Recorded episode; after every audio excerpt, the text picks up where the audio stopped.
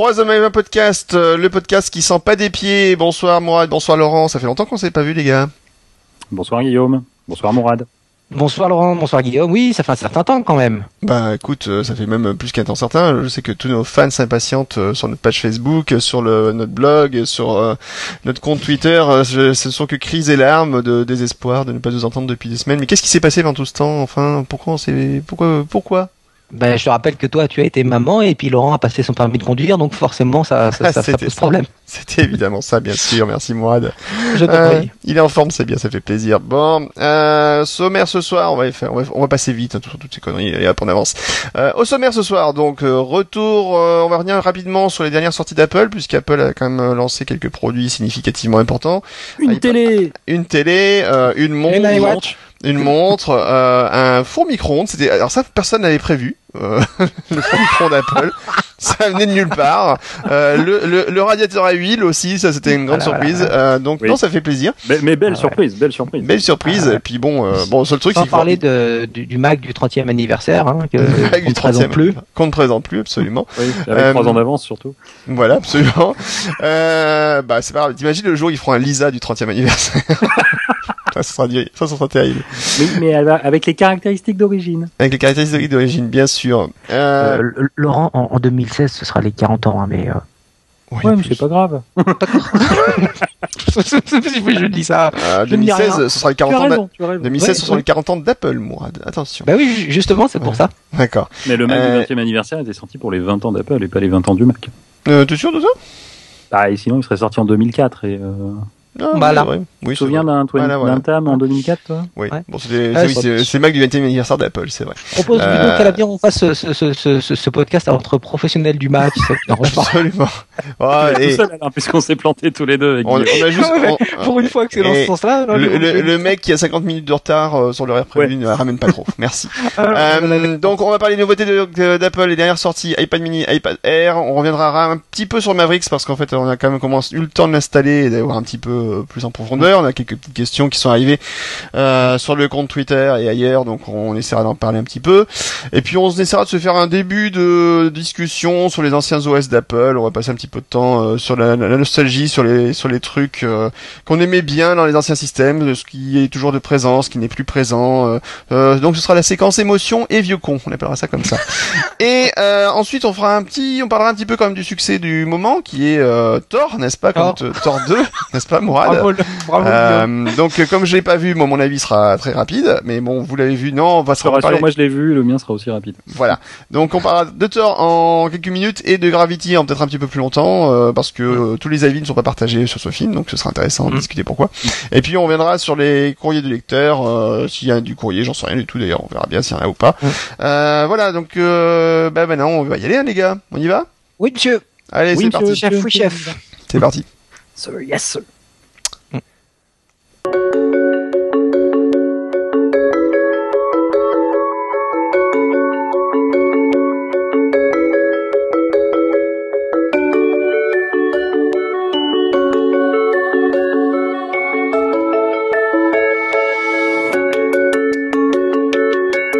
Sur les dernières sorties d'Apple. Euh, donc il y a pas mal de produits qui, ont été- qui sont enfin disponibles. Euh, Apple ayant même euh, enfin lancé les, les commandes pour le l'iPad mini cette semaine, n'est-ce pas Mhm. euh. Euh, pas que les commandes, hein. bah, magasin il, tu peux il- l'avoir. hein. il est dispo d'ailleurs. Je- Ouais, si, tu, si tu agresses un vendeur, il te le vend. hein. Ah, c'est pas mal. c'est- c'est C'est une un conseil. C'est un conseil. Enfin, s'il en a, hein. ça, Voilà, c'est une autre question. Ça, c'est le même problème. Donc, ça, c'est le problème de la disponibilité des produits Apple. Alors, là, on, on va peut-être un, un jour écraser un peu cette question de la euh, disponibilité restreinte des produits Apple, qui est que c'est juste pour entretenir le, le, le- comment dire, Ah oui, le- on, a- on en a déjà parlé de la dernière fois, la pénurie organisée. pénurie pour, euh, organisée, hein. Bon, c'est, Ça c'est- va avec l'obsolescence programmée. ça, Ouais, voilà, tout à ils sont fait. bien- Ils sont ont bien rangé ça au même endroit dans la poubelle. Ouais, voilà. Tiens, Et- d'ailleurs, en parlant, juste toute petite aparté, je crois que c'est le New York Times Mhm. qui a fait un article par une journaliste pas du tout technique, mais ça c'est pas grave, sur euh, ah oui mais regardez moi mon iPhone 4 depuis qu'iOS 7 est sorti, avant même que je le mette à jour, il est devenu plus lent. hein. c'est quand même pour me pousser à acheter un iPhone 5S. hein. Ah oui. Ah. Ah, ouais non, il doit se connecter chez les serveurs Apple et du coup se ralentir. Ah. Ah, non, mais la Ouais, paranoïa va très loin. hein.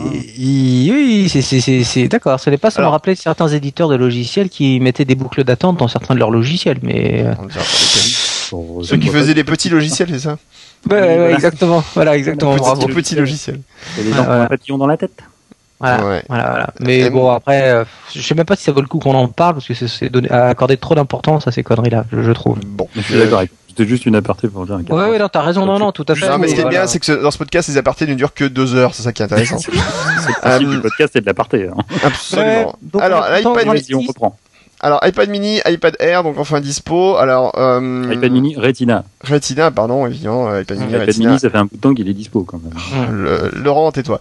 Euh, iPad mini avec écran Retina dispo et euh, iPad Air. L'iPad 2 est toujours disponible, d'ailleurs, je vous rappelle aussi, Mm. ainsi que l'iPad mini, tout court. Euh, alors, la, grande question surtout, c'est iPad Air ou iPad mini?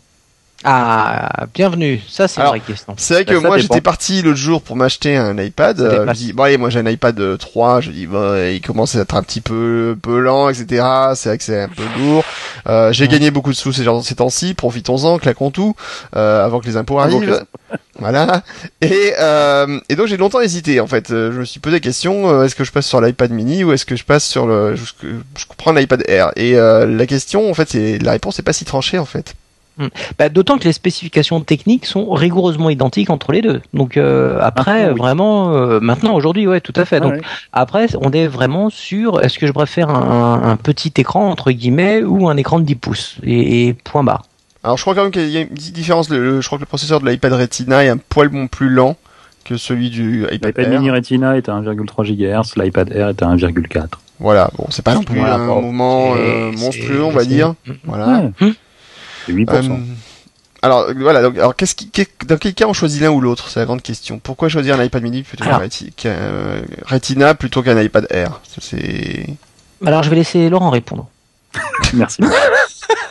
et Laurent va dire je laisse Guillaume répondre. D'ailleurs, on n'est pas embêté. Non, c'est lui qui a posé la question. On va pas tourner en rond. Après, j'ai- un avis, mais mais mais je pas de souci. Alors, je vais, je vais, je vais, je vais, je vais peut-être apporter. Enfin, moi, j'ai acheté l'iPad Air. Mhm. J'étais comme toi, Guillaume. J'avais un. Enfin, j'ai toujours. D'ailleurs, il est à côté de moi. Faut que je le, faut que je le prépare. Mais un, un iPad 3 Retina, donc le premier modèle équipé d'un écran Retina, euh, dont j'étais quand même très satisfait euh, par l'écran. Enfin, C'était Mhm. quand même. euh, je me souviens quand j'ai allumé mon premier iPad Retina, je fais ah ouais, quand même. Euh, mais euh, mais voilà. Donc la deuxième chose. qui marque là, juste après l'écran, c'est ah bah tiens, il a quand même pris du poids, euh, Pépère, hein, par rapport à un iPad 2. Il a, il a grossi, pas qu'en poids, hein, euh, aussi en épaisseur. Bon, c'est peu, mais ça se sent. Euh, et euh, voilà. Donc et puis là, euh, l'année dernière, quand l'iPad 4 était sorti, je me dis oh, pff, non. Euh, et là, je me dis ah, quand même, on va peut-être le changer l'iPad. Euh, et euh, la grande question, c'était est-ce que je prends un iPad Air ou est-ce que je prends comme toi un iPad Mini Retina, sachant que j'ai déjà un iPad mini. Oui, je sais, Mhm. ça fait un peu enfant gâté, mais c'est comme ça. Euh, et, euh, et en fait, moi, l'iPad que j'utilise le plus, c'est le grand. On va l'appeler le grand, hein, c'est pas facile non plus. Mhm. Euh, et donc, c'est là que ma décision s'est faite de dire, ok, je remplace celui que j'utilise quand même le plus. Mhm. Euh, donc, mon iPad 3. Euh, mon iPad mini, c'est plutôt un iPad de quand je suis pas chez moi ou ou dans un lieu où je peux m'installer confortablement. Voilà, quand je suis sur la route, on va dire, ou des choses comme ça, où là je vais sortir l'iPad mini, donc c'est un usage plus plus exceptionnel. Donc euh, mobile. c'est pour ça que j'ai privilégié le l'iPad Air et, euh, et vraiment sans aucun regret. D'accord. Et il y a une chose quand même, c'est que voilà une dernière petite chose Ouais. qui peut aider entre outre cet aspect euh, où est-ce qu'on l'utilise, c'est euh, comment vous l'utilisez votre iPad? Moi, je sais que je ne peux pas taper, je ne peux pas taper sur le clavier virtuel de l'iPad mini, ou alors à deux doigts avec les pouces. D'accord. Là, avec les pouces, j'y arrive, comme sur un iPhone. Euh, mais avec euh, tous mes doigts, je n'y arrive pas. L'écran est trop petit. J'ai peut-être des trop gros doigts. hein, ça, c'est peut-être un, un problème personnel. Mais je, je n'y arrive pas. mais, mais, non, mais tu, tu, viens, non, non, mais tu viens de, de, de non, je, je, ris notamment parce que tu viens de me couper l'herbe sous le pied parce que je, moi, j'allais parler justement de, de, de, de, ma position moi par rapport à ça, qui est euh, très claire. Euh, voilà, gros doigt, petit écran, euh, ce sera l'iPad Air. Si je dois, donc moi-même, j'ai un, un, iPad troisième génération, et si je dois faire le saut, ce sera forcément, j'ai pas l'ambiguïté, j'ai pas l'ombre d'un doute par rapport à ça. Je prendrai pas de l'iPad Mini parce que l'iPad Mini Retina ou pas Retina, j'ai des grosses paluches, il tient dans le creux de la main. Le, le, le, le différentiel entre l'iPhone et lui est pas suffisamment important pour moi. Tu rajoutes à ça un peu de, de, de, de, de la vue basse et, et euh, voilà, c'est l'iPad mini pour moi, euh, c'est vraiment un, un, une tablette qui va bien pour vraiment de l'ultra mobile euh, à mettre euh, dans la même catégorie que, que mon Kindle. Ouais, mon Kindle, je suis content, j'ai deux trois manteaux dans lesquels il rentre pile poil. L'iPad mini aussi, c'est très bien, mais le Kindle au moins je peux le sortir dès que j'ai envie de lire. L'iPad mini, moi je fais partie des gens qui n'aiment pas lire sur des écrans de, de type rétro-éclairé comme les iPad mini pareil, euh, pour moi, il n'y a pas de débat. Si ça doit, si je dois changer mon, mon iPad 3, que j'aime beaucoup d'ailleurs, hein, j'utilise beaucoup moins ces dernières années, on va dire, euh, je prendrai un iPad Air. J'ai pas une hésitation, ouais. Mais alors là, par contre, c'est là où je suis moyen d'accord, c'est quand tu dis ouais pour taper sur l'iPad mini, euh, ouais, bon, enfin dans ce cas-là sur l'iPhone c'est pareil, euh, l'iPhone il y a encore un écran encore plus petit et tu tapes quand même. Oui, dessus. mais tu tapes pas à deux mains.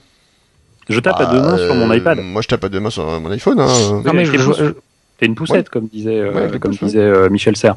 Mais mm -hmm. sur mon iPad Air ou 3 ou 2 avant ou même le 1, je tape comme sur un clavier. Avec mes, mes, mes, doigts, mes 4 doigts, enfin mes 5, mmh. mes 10 doigts plutôt. Mmh. Euh, oui, j'en ai, racheté, j'en ai racheté peu, il y a peu de temps. Bien sûr. Euh, ouais, forcément, ouais. Et euh, sur mon iPhone, c'est absolument impossible. Mmh. Quelle que soit la taille de ta main, ça sera jamais possible. sur l'iPad mini, t'es tenté de le faire parce que le clavier voilà. s'affiche comme sur un iPad. Mais moi, j'y arrive pas. Mais après six mois, hein, je dis pas que quelqu'un qui a des plus petites mains ou des, des, des mains plus, voilà, n'y mmh. arriverait pas. Moi, je n'y arrive pas. Je, je vois plus l'iPad Mini comme un outil que je vais utiliser pour euh, consommer du contenu, ah. euh, quel qu'il soit, vidéo, audio, ah. euh, même lecture. Oui, moi, je lis, je lis quand même beaucoup sur mon iPad, même si j'ai aussi un Kindle pour la, la partie romans et autres, mais euh, tout, tout, tout, ce qui est actu, je les lis sur l'iPad. Oui, bien sûr. Ouais, ouais. Euh, oui, mais finalement, je, je m'aperçois que j'y passe beaucoup de temps. euh, mais, euh, mais, mais voilà, si c'est pour produire du contenu, je me vois pas le faire sur un iPad mini. D'accord. Enfin, moi, je, je ne peux pas. Ou alors avec, exceptionnellement, oui, je le mets en mode portrait. D'ailleurs, j'utilise plus mon iPad mini en mode portrait et mon iPad Air en mode paysage, mais ça, c'est un avis personnel. Mmh. Euh, je vais me mettre en mode portrait et là, je vais l'utiliser comme un iPhone entre les mains et avec les pouces. Mais je vais quand même moins vite pour taper que, euh, que si j'utilise que quand j'utilise mon iPad Air ou avant mon iPad 3. Ok. Et pour terminer, effectivement, moi, moi euh, j'utilise beaucoup pour regarder euh, des, des, des, des, séries télé, des films, des vidéos, etc. Et là, pour moi, il n'y a pas photo. Euh, L'iPad mini, c'est pas, c'est pas intéressant. Voilà, par rapport à un, un iPad euh, traditionnel euh, et qui est quand même beaucoup euh, beaucoup plus confortable. Sans parler qu'il y a des lieux où c'est très pratique de regarder une vidéo avec un iPad taille normale qu'un iPad mini, parce que tu peux pas forcément le suspendre ou l'accrocher partout de, de, par sa petite taille. Alors encore une fois, c'est très perso, hein, c'est vraiment un cas d'usage qui, qui, est très ciblé. Alors explique-nous, tu parles, tu dis aux toilettes, c'est ça? Non, pas du tout, t'es con. Sous la douche. Ah, ouais, ouais. Sous non, la mais douche. typiquement sur des sur des sur sur des vélos euh, des vélos elliptiques, tu sais, dans, dans dans des salles de sport, tu peux poser sur le guidon euh, un iPad sans problème et regarder ça pendant que tu pédales euh, et que tu t'ennuies, alors qu'un iPad mini, il, il tombe, il tombe, il tient pas. Donc voilà, typiquement, c'est le genre d'application qui qui qui font que qui fait pardon que un iPad mini Air même même pardon Retina, j'en vois pas trop l'intérêt. D'accord. Non, c'est intéressant. Alors qu'Apple euh, voyait l'intérêt justement pour sortir des produits euh, plus petits, euh, pour qui tenaient plus facilement dans la poche, qui étaient plus légers. Alors maintenant la question c'est voilà, c'est comme l'iPad ah, voilà. Air. Alors comme l'iPad Air est quand même beaucoup plus léger, euh, oh, oui, oh, différence oui, oui. significative. Donc Laurent, toi qui, toi qui en as un. Oui, voilà. c'est clair et net. Euh, quand on quand on le prend en main la première fois, il est fin, mm -hmm. il est mm -hmm. léger. Et alors le pire, c'est de reprendre au bout de quelques jours un iPad 3. Mm -hmm. D'accord. Mais il euh, y, y, avait un très bon article dans Ars euh, qui, comme d'habitude, a fait un, test un peu poussé de, l'iPad Air et deux ou trois fois revenait cette remarque qui, est un peu euh, paradoxale, mais, qui, résume bien le, le, leur sentiment et le mien parce que j'ai eu l'occasion de le toucher dans, dans un Apple Store. C'est un iPad Air, c'est un iPad Mini agrandi. Mmh. Et, ça. peut sembler paradoxal, mais c'est vraiment ça. C'est-à-dire que euh, ce que j'ai dit, je le maintiens concernant le, choix entre un iPad Air et un iPad Mini. Maintenant, pour avoir euh, eu des iPad Mini dans les mains, déjà, je trouve que c'est très bien pour certains types de, personnes, pour des enfants ou, ou autres. Mais en plus, euh, il y a ce côté vraiment in the pocket qui est, qui est particulièrement agréable et que j'ai retrouvé sur euh, sur l'iPad Air. Vraiment là, tu le prends, tu dis waouh. Quelque part, tu es même troublé parce que tu dis au final, c'est un iPad mini. Ah ouais, mais il est plus grand. Ah ouais, mais c'est un iPad mini, c'est bah, la limite. Tu te dis, je vais pouvoir le mettre dans ma poche euh, tranquille. Ça fait penser un peu au, à l'iPod à l'époque de l'iPod, donc euh, le premier iPod était sorti, la génération, mm. jusqu'à la génération 3. Après, il y a eu l'iPod mini, et finalement, l'iPod mini avait celui qui a introduit la, la molette, où on, bon, donc il a la roue qui tournait, et en plus, on pouvait cliquer dessus. Donc, mm. le click wheel, qu'on a retrouvé mm. ensuite sur l'iPod euh, normal. normal. Et qui en fait, du coup, est devenu effectivement un peu un iPod mini en version agrandie. Ouais, tout à fait. Un peu de ça, quoi. Oui, mais, ah les, les, formes étaient différentes, alors que là, mm. effectivement, comme je pense que c'est ce qu'a dit Amrad, les mm. proportions sont absolument identiques. Et je ne sais plus qui disait, on a fait une photo et si on met un iPad Air sur une surface sans aucune référence, voilà. t'en fais une photo, alors sur une surface, c'est pas c'est pas bon parce que Microsoft va faire la gueule hein, si tu fais ça. J'ai dit sans aucune référence. oh, c'est des hauts volets ce soir. voilà, je m'étonne. Euh, imaginons une belle table blanche. Voilà, tu mets aucune aucun référentiel de taille à côté. Mhm. Et il est quasiment impossible de savoir si c'est un R ou un mini. D'accord. Je vais le croire. Parce que les, proportions sont vraiment identiques. Ils ont réduit les, les, bordures autour de l'écran mhm. euh, par rapport aux anciennes générations d'iPad, de la même façon que c'était fait sur l'iPad mini. Alors au début ça fait un peu bizarre, mais ça, ça me l'avait fait l'année dernière sur l'iPad mini. Je me dis mais où, je vais mettre mes doigts? Non non, il n'y a pas de problème. iOS gère ça. Ouais. Vous posez un doigt, euh, au bout de, de, de, quelques dixièmes de seconde, en fait, iOS dit Ok, ce doigt-là, il bouge pas, je m'en occupe plus. C'est bon. C'est juste, il tient un truc, euh, il, tient, il tient l'iPad, donc ça, je l'ignore complètement. Il, il, ne prend en compte que les, que les autres doigts. Et, sans, verser dans le film de science-fiction, il y a quand même un truc un petit peu troublant. Il y a quand même cet effet où, en tout cas, quand, quand je l'ai saisi là, dans l'Apple Store, l'iPad Air, tu as un, tu, tu, as deux informations contraires. Tu as d'un côté ce que te renvoie tes yeux qui dit, bah, là, tu tiens un iPad Air, et il y a ce que te renvoie ta main, ton bras, qui supporte le truc, et dit, non, ça, c'est un iPad mini. c'est ça. il y a un truc qui va pas. Mettez-vous d'accord, les gars. Hein. Le docteur, c'est la noiraude. C'est vrai que d'ailleurs, euh, après, soyons clairs, hein, malgré tout, l'iPad mini, moi je trouve qu'il répond vraiment très bien à, certaines problématiques. C'est-à-dire que si effectivement tu as des enfants et, tu veux euh, les mettre sur une tablette, euh, ce, qui, a du sens à mon avis aujourd'hui avec les iPad mini, parce qu'il y a vraiment de très bons programmes euh, ludo-éducatifs d'ailleurs, ça vaudrait le coup qu'on fasse une émission là-dessus. Ou si tu as des problèmes d'espace, typiquement si tu dois le trimballer tout le temps dans, un, sac à main ou dans, dans une poche intérieure de veste ou, de, ou de veston, effectivement à ce moment-là, l'iPad mini est vraiment l'outil idéal. Alors après, je, Dieu sait que je suis pas euh, à faire les filles c'est comme si, les garçons c'est comme ça. N'empêche que là où je travaille, euh, c'est un milieu qui est plutôt féminin et euh, l'immense majorité des personnes qui ont acheté des, des iPads ont opté pour l'iPad mini. Et effectivement, sont en majorité des femmes et ça se met dans le sac à main. C'est, on le sort au moment où on en a besoin. Avec la smart cover, on est sûr qu'il se, qu'il se raye pas et ça répond vraiment à ce côté de d'instantanéité et de, de, d'encombrement minimaliste. Beaucoup plus que le ferait un iPhone trop petit ou un iPad traditionnel euh, trop grand. Donc encore une fois, euh, pour moi, le débat est tranché, euh, clair et net, mais après, je pense que vraiment, suivant la situation, l'iPad mini peut être beaucoup plus judicieux. Alors, Retina ou pas moi j'étais parti presque sur l'iPad mini à un moment parce que c'est vrai que je trouve quand même toujours mmh. que c'est vrai que j'ai un iPad 3 qui était plus lourd, plus encombrant, etc. Donc c'était pas le pas le meilleur des iPads malgré l'écran Retina de ce point de vue-là. Euh, et en fait, j'ai eu un argument sur Twitter parce que je me posais la question. J'ai eu un argument qui était ouais, si tu lis des comics, euh, vaut mieux un grand écran et vaut mieux l'iPad euh, l'iPad Air. Et c'est vrai que moi, j'utilise pas mal l'application Marvel pour télécharger des nouveaux comics et et sur l'iPad 3, c'est vrai que ça rend particulièrement bien. D'autant plus que maintenant les comics sont plutôt en haute définition, donc l'image est encore plus belle. Et, mmh. et sur un écran de la taille de l'iPad, on arrive à un format qui est à peu près celui d'un comics. Ah bien, ah ça, ça sur l'iPad Air, c'est à peu près le même format. Donc si tu veux, tu prends euh, les Strange de notre de notre ah. enfance, n'est-ce pas euh, Tu les mets sur un iPad et c'est vrai que tu as un format qui est à peu près le, même. Alors que l'iPad Mini lui va un peu contraindre les choses. Donc c'est c'est un ah, argument qui est intéressant. Alors je sais pas si, je sais pas comparer par rapport au comics US si c'est vraiment la même taille ou pas. Je pense pas que ce soit exactement mhm. la même taille, mais ça peut jouer effectivement sur l'appréciation qu'on peut en avoir. Quoi. Donc euh, moi je pense que je vais partir sur l'iPad Air du coup. Hmm. moi qui ai été élevé à la BD belge et aux, albums de grand format, je vous raconte pas la taille de l'iPad que je vais devoir attendre. Eh, cela dit, c'est vrai qu'on en parle, un iPad 12 pouces, hein, ça- c'est pas... euh, Ah, je pense qu'un album de couloir. Tintin, par exemple, parce que c'est les premières BD que j'ai lues et c'est là-dessus que j'ai appris à lire.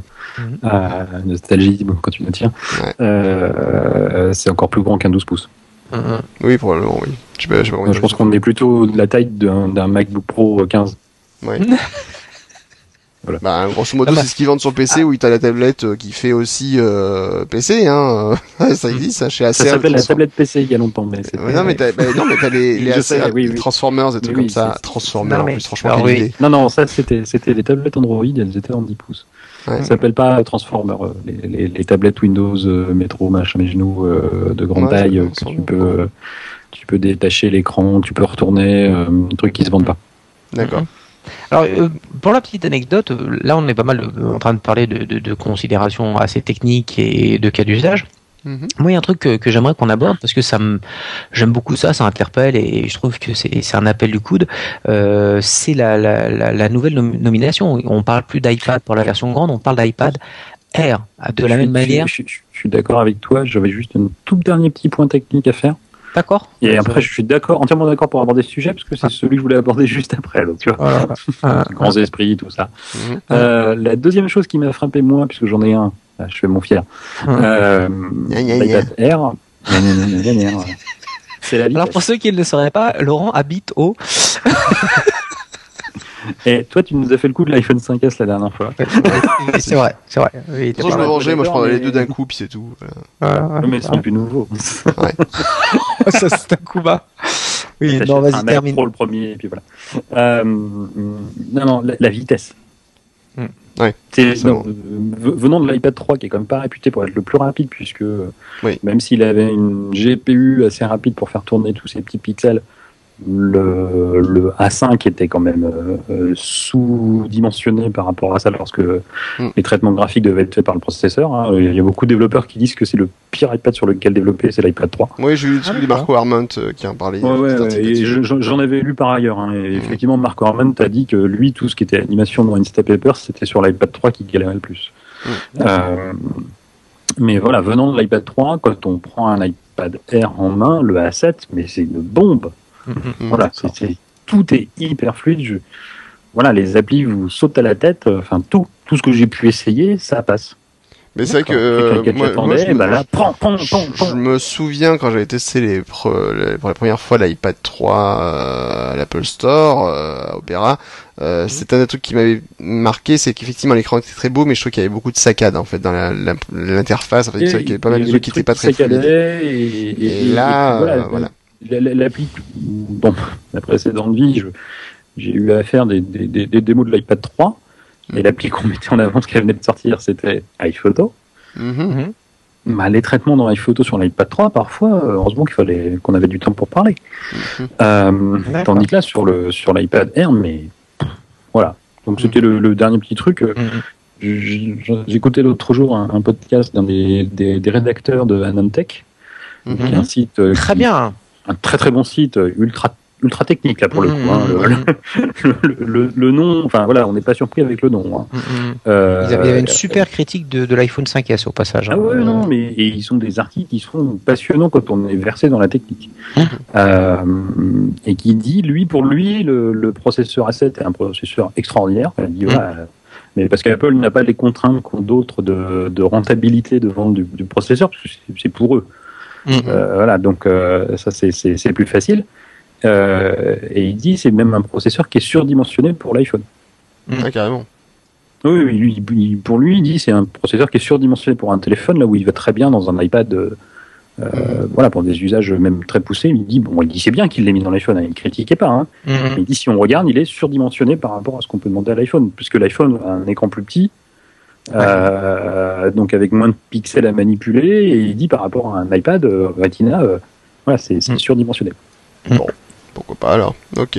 Ouais, encore une fois, pour ceux qui, qui lisent un peu l'anglais et qui n'ont pas de problème euh, sur la partie technique, euh, le, le, le, il avait vraiment, enfin, euh, démonté, enfin démonté, c'est pas le bon terme, mais Oui, l'iPhone 5 de, de bout en bout, euh, des tests photos, des tests de, de, de rapidité, etc. Enfin, vraiment, euh, je crois, je crois que même par rapport à Ars, pour une fois, Ah, ils j'ai trouvé, euh, j'ai j'ai trouvé beaucoup plus euh, non, non, mais trapu, mais en même temps presque plus accessibles. Par certains aspects, je les ai trouvés très très précis, très clairs. Parce que Ars, des fois, c'était juste noyé euh, euh, par moment. Là, au contraire, j'ai trouvé le gars toujours très cohérent, très très fluide dans dans, dans, ses écrits. Quoi. Vraiment, euh, je recommande aussi. Ouais, ouais, ouais clairement. Mhm, très bien.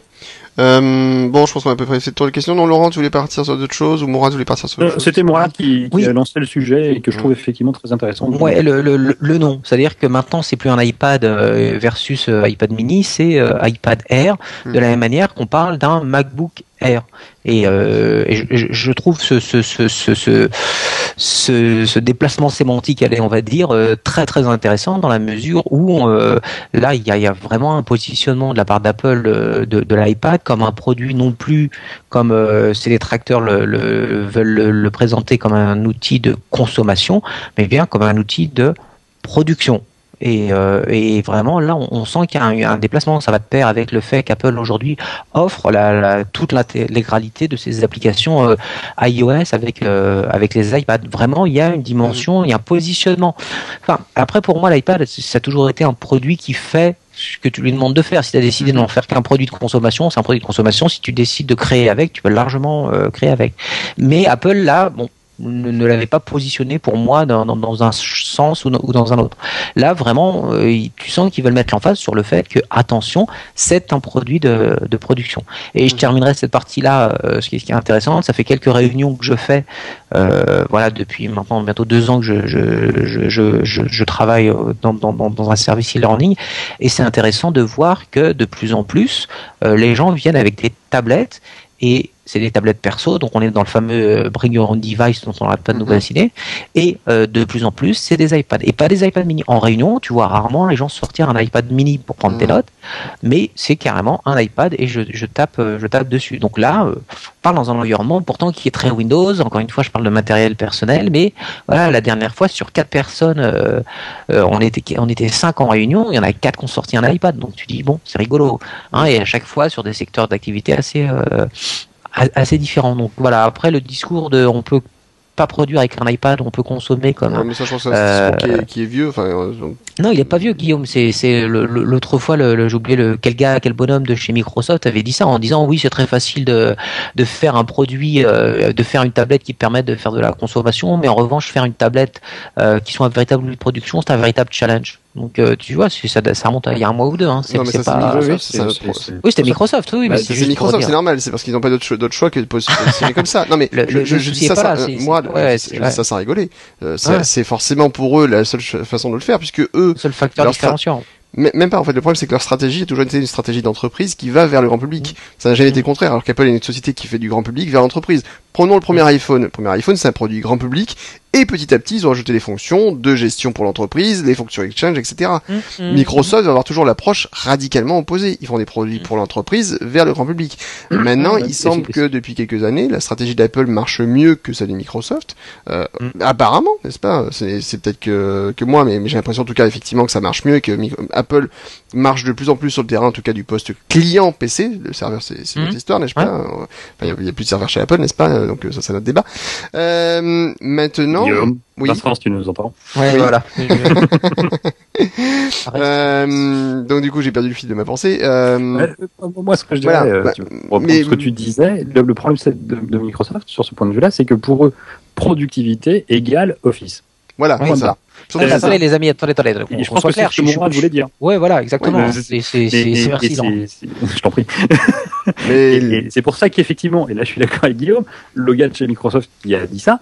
Ne pouvait pas dire autre chose. Mmh, oui, tout à fait. Parce que tout à fait, mais mais d'autant plus l'outil de productivité soi-disant au monde en matière de bureautique, c'est Office. Ouais. Or Apple depuis des années démontre le contraire. Mmh. Et, et, et, et, en plus, je dirais même, bah, c'est même c'est même pire que tout, c'est que c'est Microsoft qui s'est tiré une balle dans le pied, c'est avec l'aide de Microsoft. Parce que la stratégie de Microsoft, c'est de dire, on ne va pas sortir Office sur iOS ou sur Android parce que on veut euh, ramener les gens vers nos produits et donc la mhm. surface. Et qu'est-ce qui a été mis en présentation en avant euh, lorsque les, les, premières surfaces sont sorties, que ce soit la RT qui est une aberration que les gens ne comprennent pas, ou la Pro, c'est nous on a Office. Sauf que ça n'a pas suffi à attirer les gens, parce que les gens, pendant des, depuis la sortie de l'iPad, ont appris en fait à se passer d'Office. Ouais, exactement. Bah, déjà, Je bah, pense en fait, que parce qu'aujourd'hui maintenant les produits ont évolué vers le cloud, euh, ben voilà, ils sont habitués maintenant à utiliser C'est- Google c'est- Docs, utiliser ça, tout ça, enfin.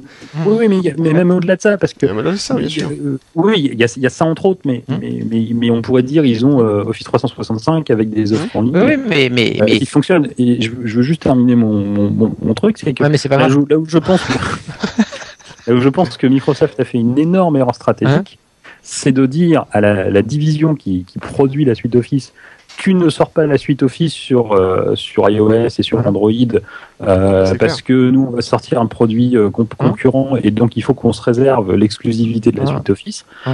Et ça, je pense que c'est quelque chose qui va changer dans l'avenir et notamment avec le, le, le, le changement de, de, de, de direction. CEO chez, chez ouais, le, le changement de direction chez chez Microsoft. Ça aurait été, je, je pense que et je pense que la division Office, Office aurait dû dire à la division Windows, euh, fuck si je puis m'exprimer ainsi. Euh, moi, mon principe, c'est de gagner de l'argent et je vais en gagner en, en Mmh. m'étalant sur le plus Mmh. de plateformes possible. Bah, je pense en fait le problème En de Microsoft, c'est qu'ils voyaient surtout que pour eux, euh, s'ils mettaient Office euh, en avant, c'était aussi ils mettaient Windows en avant. Mm. Et en fait, du coup, Mais- ils pouvaient dissocier ça et dire bah tiens, on va aussi vendre Office sur iPad. Mais leur, leur cas là, c'était terrible pour eux puisque dire vendre Office sur l'iPad, enfin c'est euh, c'est plus pousser Windows également quoi. Parce Ouais. qu'ils le- ils mais- le poussaient sur la plateforme qui aujourd'hui se vend mais- plus. Mais- euh, moi, je veux juste dire un truc. Il y a, a- a- l'un de vous deux qui a dit, et je pense que le, le, le- le point crucial est là. Il y a un de vous deux qui a dit, les gens ont appris à s'en passer. Et c'est exactement ça. C'est toi qui l'as dit. Mais ça me surprend. Mais euh, non, mais clairement, c'est ça. C'est Les auditeurs sont Aujourd'hui, les gens qui à la maison ont, ont eu un iPad parce que ceci, parce que cela, finalement, qui ont cherché à droite, à gauche et qui ont testé tout simplement les applis qui étaient livrées euh, sur l'iPad, se rendent compte que, euh, contrairement à ce qu'on leur a dit pendant des années du type hors d'office, point de salut, bah non, c'est pas vrai. Que finalement, euh, tiens, il y a des moyens de faire quand même des choses rapides en passant au pire par le logiciel de mail, en passant par le truc bizarre, la page, euh, c'est bizarre ce logiciel, mais machin, au final, euh, j'ouvre. Voilà. Pages. Donc, euh, oui, Pages, voilà, voilà, c'est- Mm. c'est ça. Et, et donc, ils se ils sont rendus compte que bah, finalement, euh, et ils s'en sont rendus compte par l'exemple, c'est en pratiquant par la pratique que bah, finalement, ok, bon, c'est Word ou un autre, finalement, ils se sont rendus compte que surtout, euh, il y avait Word ou un autre. C'est-à-dire que vraiment, à un moment donné, les gens pensaient que le traitement texte, ça voulait dire Word, c'était inventé par Microsoft. Et là, ils se rendent compte pour écrire trois conneries dans, dans un coin pour faire les courses ou machin, finalement, il y a 15 trucs qui leur permettent de le faire et qui fonctionnent tous plus ou moins euh, de la même manière que Word. Donc maintenant, si on leur dit, eh ben non, demain, t'as plus Word, bon, finalement, ils, ont, ils ont avec euh, l'iPad et, les, et les applis qui installés dessus, et pareil sous Android, testé 15 ou 250 ou 350 petits programmes à la con euh, qui font à peu près la même chose, donc ils se rendent compte que bah, finalement, euh, non, non, euh, si on n'a pas Word, finalement, il y a quand même plein de workarounds euh, qui vont bien. Je pense que, et c'est là où, justement, où je pense, où l'App Store a eu vraiment euh, un rôle prépondérant, c'est vraiment en, mettant à deux portées de clic de l'utilisateur un tas de logiciels plus ou moins gratuits ou plus ou moins pas chers qui font que les gens ont testé en disant de toute façon c'est un euro ou de toute façon c'est gratos, je vais voir. Et bon, c'est pas si mal, ça marche. Et au final, si je me l'envoie par mail d'une manière ou d'une autre, euh, Word arrive à le reprendre. Ce serait pas du RTF ou du format. Enfin, je pense que là vraiment, ce que tu disais, les gens se rendent compte que bah tiens, à un moment donné, il y avait un dogme sacro-saint qui était Oh, putain, si t'as pas Word, t'es un homme mort. Et bah là, non, non, finalement, euh, j'ai fait des trucs sans Word et j'ai pas été excommunié. Donc finalement, euh, il y a, peut-être euh, il y a peut-être une vie en, delà du pack Office. Donc du coup, quand Microsoft se dit, bah surtout on vend pas le pack Office à personne d'autre qu'aux qu'aux possesseurs de Surface, une stratégie qui aurait marché il y a 25 ans clairement et qui a marché il y a 25 ans, aujourd'hui ils viennent de, comme, comme tu le disais pour le coup Guillaume, de, de se tirer une balle dans le pied. C'est c'est toi qui l'as dit aussi.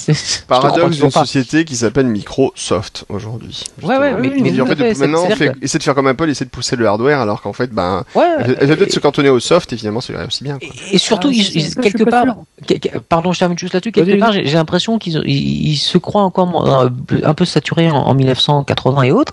C'est-à-dire qu'ils ils s'estiment toujours un peu inattaquables et de se dire si on, on, on ne sort pas euh, tel produit, si on ne le sort que chez nous, les autres vont être obligés de venir chez nous. On, on va tuer la concurrence. C'était vrai dans les années 80. Aujourd'hui, ils peuvent plus se permettre de faire ça et pourtant, ça les gêne pas. Ils continuent. Hein. C'est bien euh, dans la tour d'ivoire un peu. Ouais, c'est le problème des gens qui vont en circuit fermé. Je pense que si tu vas au siège euh, de, de Microsoft à Redmond, tu as euh, quasiment que des employés de Redmond. Donc ils ne voient pas ce qui se passe. Il y a eu le même problème chez, chez BlackBerry, par exemple. Ah. il y avait un, euh, une émission que j'écoutais qui citait le, le cas de BlackBerry a des bureaux dans la Silicon Valley. Et, quand l'iPhone est sorti, et pendant deux ans après, ce sont ces bureaux qui n'ont pas arrêté de tirer la sonnette d'alarme en disant attention, attention, attention, il y a l'iPhone, et l'iPhone. Et à, euh, comment, à Waterloo, au Canada, pas en Belgique, euh, c'est pas une morne pleine celui-là, où euh, c'est le siège de, de, de BlackBerry, où euh, bah voilà, c'est que des gens qui ont des BlackBerry et qui ont dit bah, oui, je vois pas où est le problème. Enfin voilà, Mm. ils étaient complètement déconnectés de la réalité. Ouais. Et, Mm. et voilà, je pense qu'il y a le- même phénomène chez, chez Microsoft, et surtout c'est le, le phénomène de non non la, la division Office qui est quand même la vache à lait de, de- de Microsoft, hein, c'est Mm. une des rares qui rapporte avec la division serveur, euh, doit rester aussi euh, celle qui doit normalement attirer les gens. Et je pense que s'ils avaient sorti Office sur l'iPad, Mm. allez, peut-être pas immédiatement après, parce qu'il faut quand même un, un temps pour, pour se préparer, mais dans l'année qui suivait Mhm. euh, la sortie de l'iPad, Mm. euh, les gens ne se seraient pas posé la question. Ils auraient, Ouais. ils auraient, ils auraient acheté Office. Ouais, tout à Ils auraient fait. acheté Office sur l'iPad et un Microsoft aurait fait de l'argent, Mhm. qu'on en dise, euh, même avec 30% sur Apple pour Apple. Euh, et deux, ils auraient eu, euh, ils auraient, ils auraient, ils auraient, ils auraient, ils auraient Ils auraient pas occupé le terrain. ils auraient occupé le terrain, ils auraient pas montré aux gens qu'il pouvait y avoir effectivement des alternatives, Mhm. euh, quelles qu'elles soient, même moins chères, mais parce que on trouve des alternatives moins chères, même sur les, sur, sur Windows ou sur Mac, il y a, Mhm. il y a OpenOffice ou je sais plus comment ça s'appelle Ouais. maintenant, LibreOffice, comme ça, pas de changer de nom tous les matins, il y a Apache Office maintenant. Mhm. Mais, mais, mais voilà, il y a des gens qui les utilisent, mais c'est par conviction. Euh, la plupart des gens ne se posent effectivement pas du tout la question. Ils utilisent euh, la suite Office Ah de Microsoft, ils la payent euh, euh, contre espèce sonnante et trébuchante et beaucoup d'ailleurs, euh, impôts et voilà. Donc, euh, et je pense que c'est moi pour moi c'était une erreur stratégique de, de Microsoft. Bon, d'un autre côté, c'était peut-être un peu optimiste de dire non, non, ils peuvent sortir une suite Office sur iPad, quoi. Parce que c'est pas non plus, euh, Office, c'est pas non plus un petit, un petit morceau à adapter. C'est comme si les Photoshop demain sur iPad, c'est pas non plus, euh, voilà. D'accord, alors peut-être pas sous un an, mais après, tu aurais pu le, le sortir de, de toute façon. Et une fois que le développement était quasi fait, ne pas le bloquer comme, comme, comme le laissait Oui, entendre euh, Laurent. Là-dessus, je suis d'accord avec toi. Ils ont même pas réussi à la sortir pour euh, pour leur surface. Mhm. C'est vrai. Mais ah, je, prends toujours. Ça, je ça prends- aussi, et ça, Voilà. je- désolé moi, mais, Non, ça aussi, c'est c'est quand même énorme. C'est-à-dire que la division Windows a été obligée de modifier son produit, la surface et Windows 8, Mhm. pour que la division Office, parce que la division Office n'était pas prête, parce qu'ils travaillent tellement pas en symbiose que euh, chacun travaille en son coin, et il y en a un qui arrive en disant bah moi j'ai ça et l'autre a fait ah ouais tu l'as pas prévu pour le nouveau système? Ah bah non non tu te débrouilles. Voilà c'est c'est c'est c'est c'est- c'est- je trouve ça énorme. Euh, c'est voilà il y a, il y a le, le, le, le bureau classique de Windows sur les surfaces juste pour Office quoi. Enfin, sur les surfaces RT Ah, Bien sûr. et on ne peut installer aucune autre application dans ce bureau, il n'y a que Office. C'est pas mal. C'est bien fichu. c'est- tellement bien fichu que c'est inutilisable. Moi, j'ai Ah. essayé à deux ou trois reprises. Certes, je l'ai pas essayé longtemps, je vais être honnête. Euh, mais d'utiliser l'interface donc qui est prévue euh, pour une utilisation euh, clavier-souris Mhm. euh, sur une tablette, donc avec mes gros doigts. Maintenant, vous le saurez, j'ai des gros doigts. Et un gros nez, et un gros nez. On mettra toutes les photos sur Internet.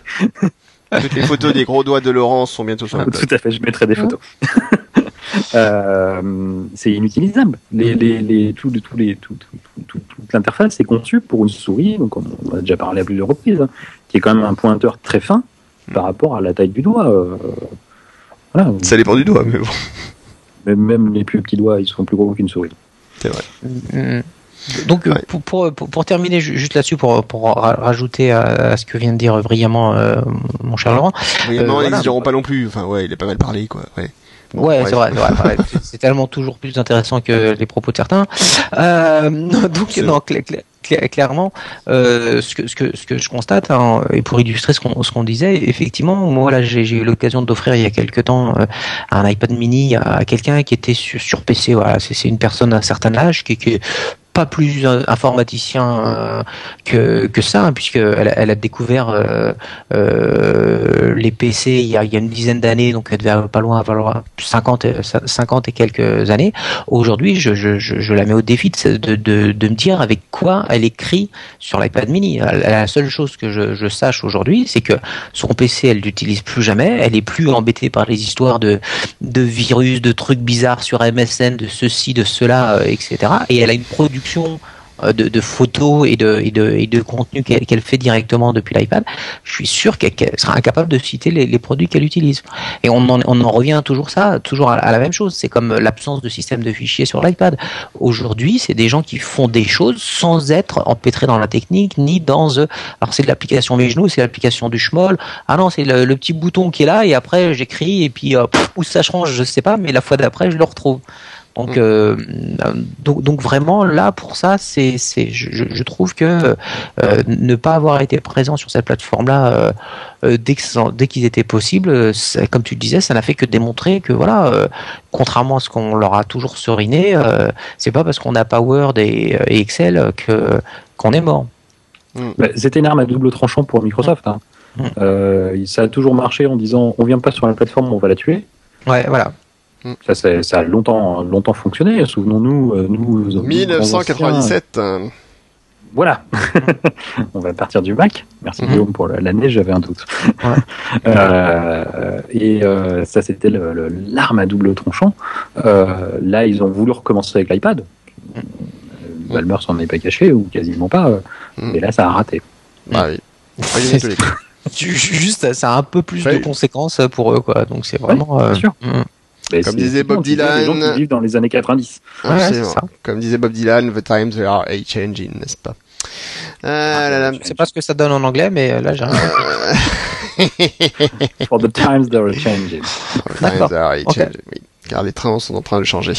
Euh, donc tout ça pour dire, donc euh, donc du coup iPad mini ou Retina ou iPad Air? Oh t'as pas suivi. Oh achète une Surface Pro et puis c'est tout. Voilà, on va acheter une Surface Pro. Je te rappelle, ça dépend de tes doigts. ça dépend de mes doigts. Bon, moi j'ai des doigts normaux, on va dire je vais prendre un iPad Air. Ok, merci messieurs. Euh, deuxième sujet, donc euh, on a bien parlé. De... Chose, je Non, parler des choses. Vas-y embêtant. Euh, l'a brillamment expliqué. Ouais, ouais, Toi, t'es mon copain. je sais. Le, le, le, changement de nom. Moi, je, ça, ça m'a aussi énormément marqué euh, lors de, du, du, du, keynote. Il faut dire le keynote. Mm -hmm. hein. On s'est fait taper sur les doigts par nos amis de MacG. Si ah, euh, donc, lors du keynote. Euh, plusieurs réflexions que je me suis faites. Effectivement, c'est la première fois que l'iPad change de nom oui. euh, depuis, la, depuis sa sortie. Parce que officiellement, il s'est toujours appelé iPad, à l'exception peut-être du 2, et encore c'était pas clair s'il s'appelait iPad 2. Euh, il y a eu l'iPad. Le deuxième iPad s'est appelé communément iPad 2. L'iPad euh, troisième génération voilà, c'est euh, appelé, je ne sais même plus comment. C'était l'iPad troisième génération, son nom officiel, non, non, il n'était pas Retina. Il, ah, il s'appelait pas Retina, je sais plus. Voilà, justement, il me semble bien que le nom officiel c'était iPad troisième génération. C'est parce que bien qu'il soit Retina, il fallait pas l'appeler Retina, c'est le suivant. Sur le suite d'Apple, il s'appelait iPad. D'accord. même sur la boîte, c'était toujours écrit iPad. Enfin, de toute façon, depuis le début, sur les boîtes, c'est écrit iPad. Sur le site d'Apple, c'est écrit iPad. Après, effectivement, ils ont. C'était the, euh, the, New iPad. The New iPad, merci, le nouvel voilà, iPad. Tout à le fait. nouvel iPad. Euh, voilà. Euh, il n'existe plus. Et, et l'iPad 4 s'est appelé euh, iPad Retina. Mm -hmm. Qui voulait rien dire puisqu'il était déjà sorti en 3 Retina. Enfin, Apple n'a jamais su comment les appeler. Du coup, ils les appelaient iPad en fait sur les sur les sur, partout. C'était écrit iPad dans les références. Mm -hmm. euh, mais derrière, il y avait toujours un, un, truc qui permet de les distinguer. Mais c'est comme les MacBook Pro. Ils s'appellent MacBook Pro depuis des années. Mm -hmm. Maintenant, il y a les MacBook Pro euh, fin 2013, euh, mi 2012 et ainsi de suite. Mais ça, c'est un, un, nom qui permet juste de distinguer les générations. C'est jamais leur nom officiel. Là, ils changent officiellement de nom. Ouais. Mmh. Et c'est, je pense, effectivement symptomatique et c'est voulu pour euh, mettre une rupture par rapport aux anciennes générations d'iPad parce qu'il est plus fin, il est plus léger, il est beaucoup plus rapide, beaucoup plus puissant et effectivement le rapprochement avec la gamme bureau est, est, est à noter. Mmh. Le, par contre, le paradoxe, c'est que c'est le plus grand modèle qui devient R alors que dans les MacBooks, c'est toujours le plus petit qui devient R. Oui. Mmh. mais, mais ça, ça c'est pour, le, pour le paradoxe. Ouais. Il se rapproche des deux. Il se rapproche voilà, c'est ça. C'est ça. C'est le, le... MacBook Air. Euh, ouais. euh, Après, on peut, on peut envisager un truc style, euh, enfin, le prochain qui nous le présente comme, comme le chaînon manquant entre les deux ou quelque chose comme ça. Si c'est pas déjà celui-ci, hein, mais un autre complètement différent, un iPad Pro. Mmh. Mmh. Après, effectivement, c'est, c'est, mais clairement. Il y avoir un, un, iPad Pro comme il y a un MacBook Pro, je sais pas, je mmh. j'ai aucune idée si ça pourrait exister, euh, mais on, on, assiste à effectivement une ébauche de gamme avec des changements euh, de, de noms euh, marqués, et, et, une volonté voilà. de repositionnement euh, claire. Ouais. Très forte. Ok, bon. Voilà, c'est fini pour euh, cette analyse. Je, je- Ouais. je- je- je confirme, sur la boîte, là, c'est bien écrit iPad Air. Mais on a compris, t'as une boîte et tout. Non, c'est bon, euh, on a compris, Laurent. énervant, le garçon. Allez, il est, il est énervant, Regarde, passons à autre chose. Euh, donc dans les, dans les nouveautés, alors c'est vrai qu'en fait, du coup, c'est qu'on n'a pas fait d'émission spéciale pour la keynote la dernière fois, puisque Le keynote. les- enfin, le keynote, pardon. Et pourquoi, Euh, pourquoi, pourquoi le là? Alors après, je, je, je n'ai rien contre les gens de Badger, j'aime bien leur nouvelle app au passage, mais ouais, il faut me fournir une, une source. Pour pourquoi Euh, euh, pour... le keynote. Parce qu'ils ont, Ah, dépo- parce qu'ils ont déposé le nom de domaine le keynote, donc du coup c'est le keynote. Ils ont déposé le alors keynote.fr. putain de argument. euh, Voilà. D'accord. Arrange. euh, donc là, ça va. Ok, ça Voilà. c'est une bonne raison. Puis de toute façon les keynotes, euh, voilà, moi j'ai- pas toutes mes dents, mais c'est pas grave. Euh, le, tu sors Voilà, je sors tout de suite. Euh, le, le- donc le Mavericks euh, est enfin disponible. C'est quoi? Euh, Mavericks, Mavericks Moi, Hunter. Voilà. Ah, c'est un film, non Mavericks Hunter, absolument. Euh, Oh. Mavericks donc qui est sorti, c'est euh, donc macOS 10.9, donc la dixième itération de d'OS 10. Donc euh, la première OS surprise, c'est qu'il était annoncé euh, comme étant, je dis quoi? Oui, je dis. Dit macOS 10, on dit OS 10, 10.9. Et tu Je te rappelle, c'est Laurent. de mouches, cherche de, de De mouches. mouches, De le de- pire, Non, non, pire là-dedans, c'est qu'il avec a- un P. avec un P, c'est- qu'il a raison. Avec un R. Merci, moi. Souvent. en tout Et, cas. et vous savez quoi? Vous me brisez les couilles avec un C. Voilà, c'est bon. Ceci est dit. Euh, donc On va- on Maverick c'est le euh, disponible. moins de 18 ans.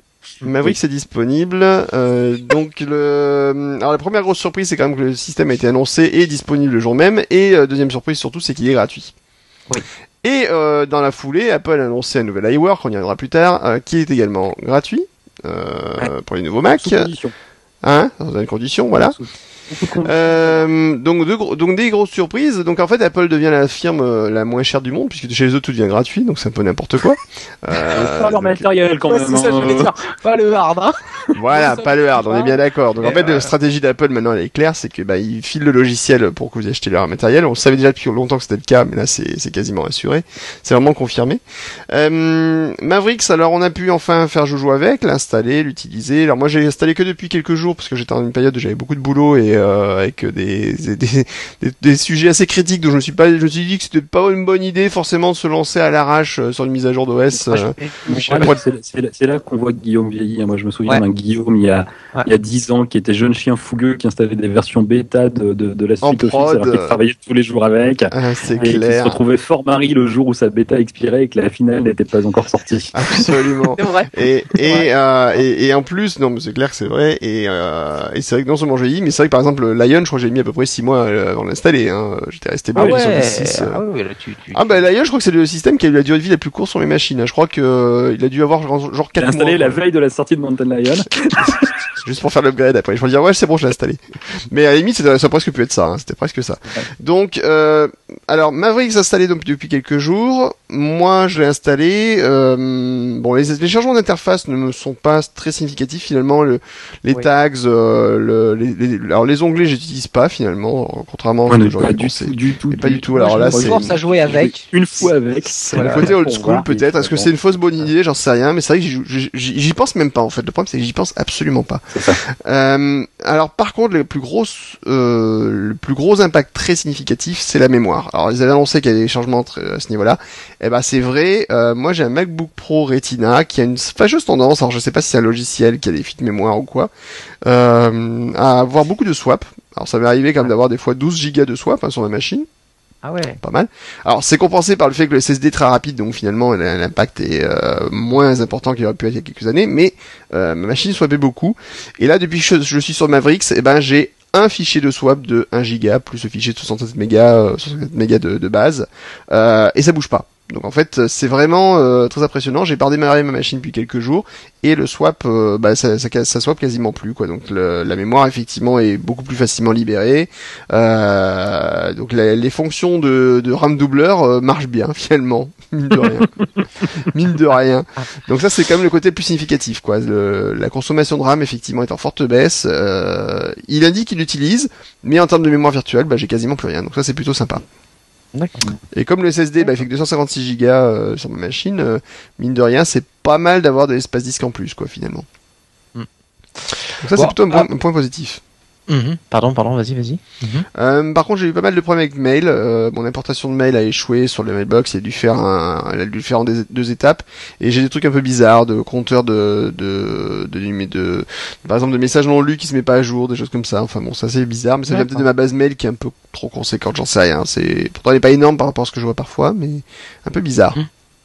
D'accord. Voilà. Après ça, pour, je, je sais pas pour vous.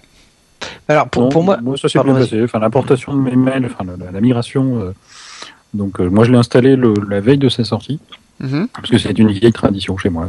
J'installe Ouais. toujours l'OS la veille de sa sortie. c'est un- c'est une tradition à laquelle je me tiens depuis la sortie de la 10.0 quand même. Euh, et euh, c'est pas facile de nos jours parce qu'il faut deviner la date de sortie. Avant c'était facile, clair. c'était annoncé à l'avance, c'était pratique. Euh, et non, non, moi, moi, ma migration de mail par contre c'est très très bien passé. D'accord. J'ai pas les, les soucis, mais effectivement que j'ai vu et euh, dont j'ai beaucoup entendu parler. Alors avec Gmail, oublions parce que bon, euh, ça a été soi-disant apparemment corrigé, euh, mais de, effectivement de, de, de, de compte de mail dans la, comme tu avais euh, Guillaume. Mhm. Parce que moi je ne l'ai pas eu, donc euh, heureusement je, je touche du bois. Euh, euh, donc voilà, moi c'est point très positif de, ce- de ce côté-là. Euh, les onglets, je n'utilise mais alors pas du tout.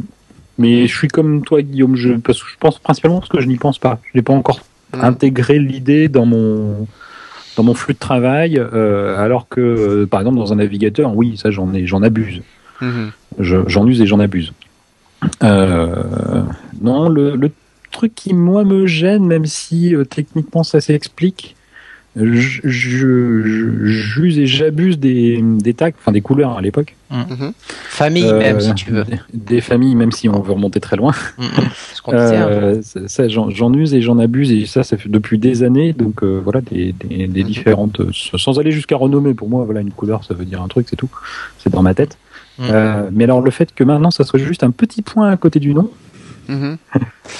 et c'est limite. Ah, alors je comprends parce que on peut maintenant mettre plusieurs, ne serait-ce que mettre plusieurs couleurs Mhm. Oui. euh, sur un même élément et, et du coup ça s'explique parce que l'ancienne méthode aurait pu n'aurait pas fonctionné. Mhm. Euh, mais par contre là, comme moi je n'en mets qu'une parce que j'ai pas encore pris l'habitude d'en mettre plusieurs. Euh, comme je n'en mets qu'une, euh, alors en mode icône ça va encore puisque le point est à côté du au, au début du nom. Mais Alors en mode liste, et des Mhm. fois je me dis ah oui c'est vrai j'ai mis des couleurs là-dessus. Mhm. C'est juste un petit point au bout de la ligne euh, du enfin à côté de la, la, la deuxième colonne en fait. Mhm. Et, Ouais. et ça pour moi c'est visuellement c'est c'est trop faible. Ouais, ah, c'est marrant ce que tu dis là, parce que moi justement j'apprécie ça, tu vois. euh, alors après, si, si on, si on devait faire un, un, un historique, donc euh, on va dire système classique, où là, je sais pas si vous vous rappeliez, euh, la couleur, elle était euh, en fait, euh, elle était, elle était sous le titre, sauf erreur de ma part. Hein, C'était vraiment, tu avais l'icône du dossier qui ne changeait pas, et après tu avais le, le, le, titre euh, qui changeait. Donc tu- le dossier s'appelait Toto, c'était le fond qui était en dessous. Euh, voilà, donc ça devenait noir au lieu que ce soit noir sur fond blanc, c'était noir sur fond jaune, sur fond vert ou, ou Dieu sait quoi.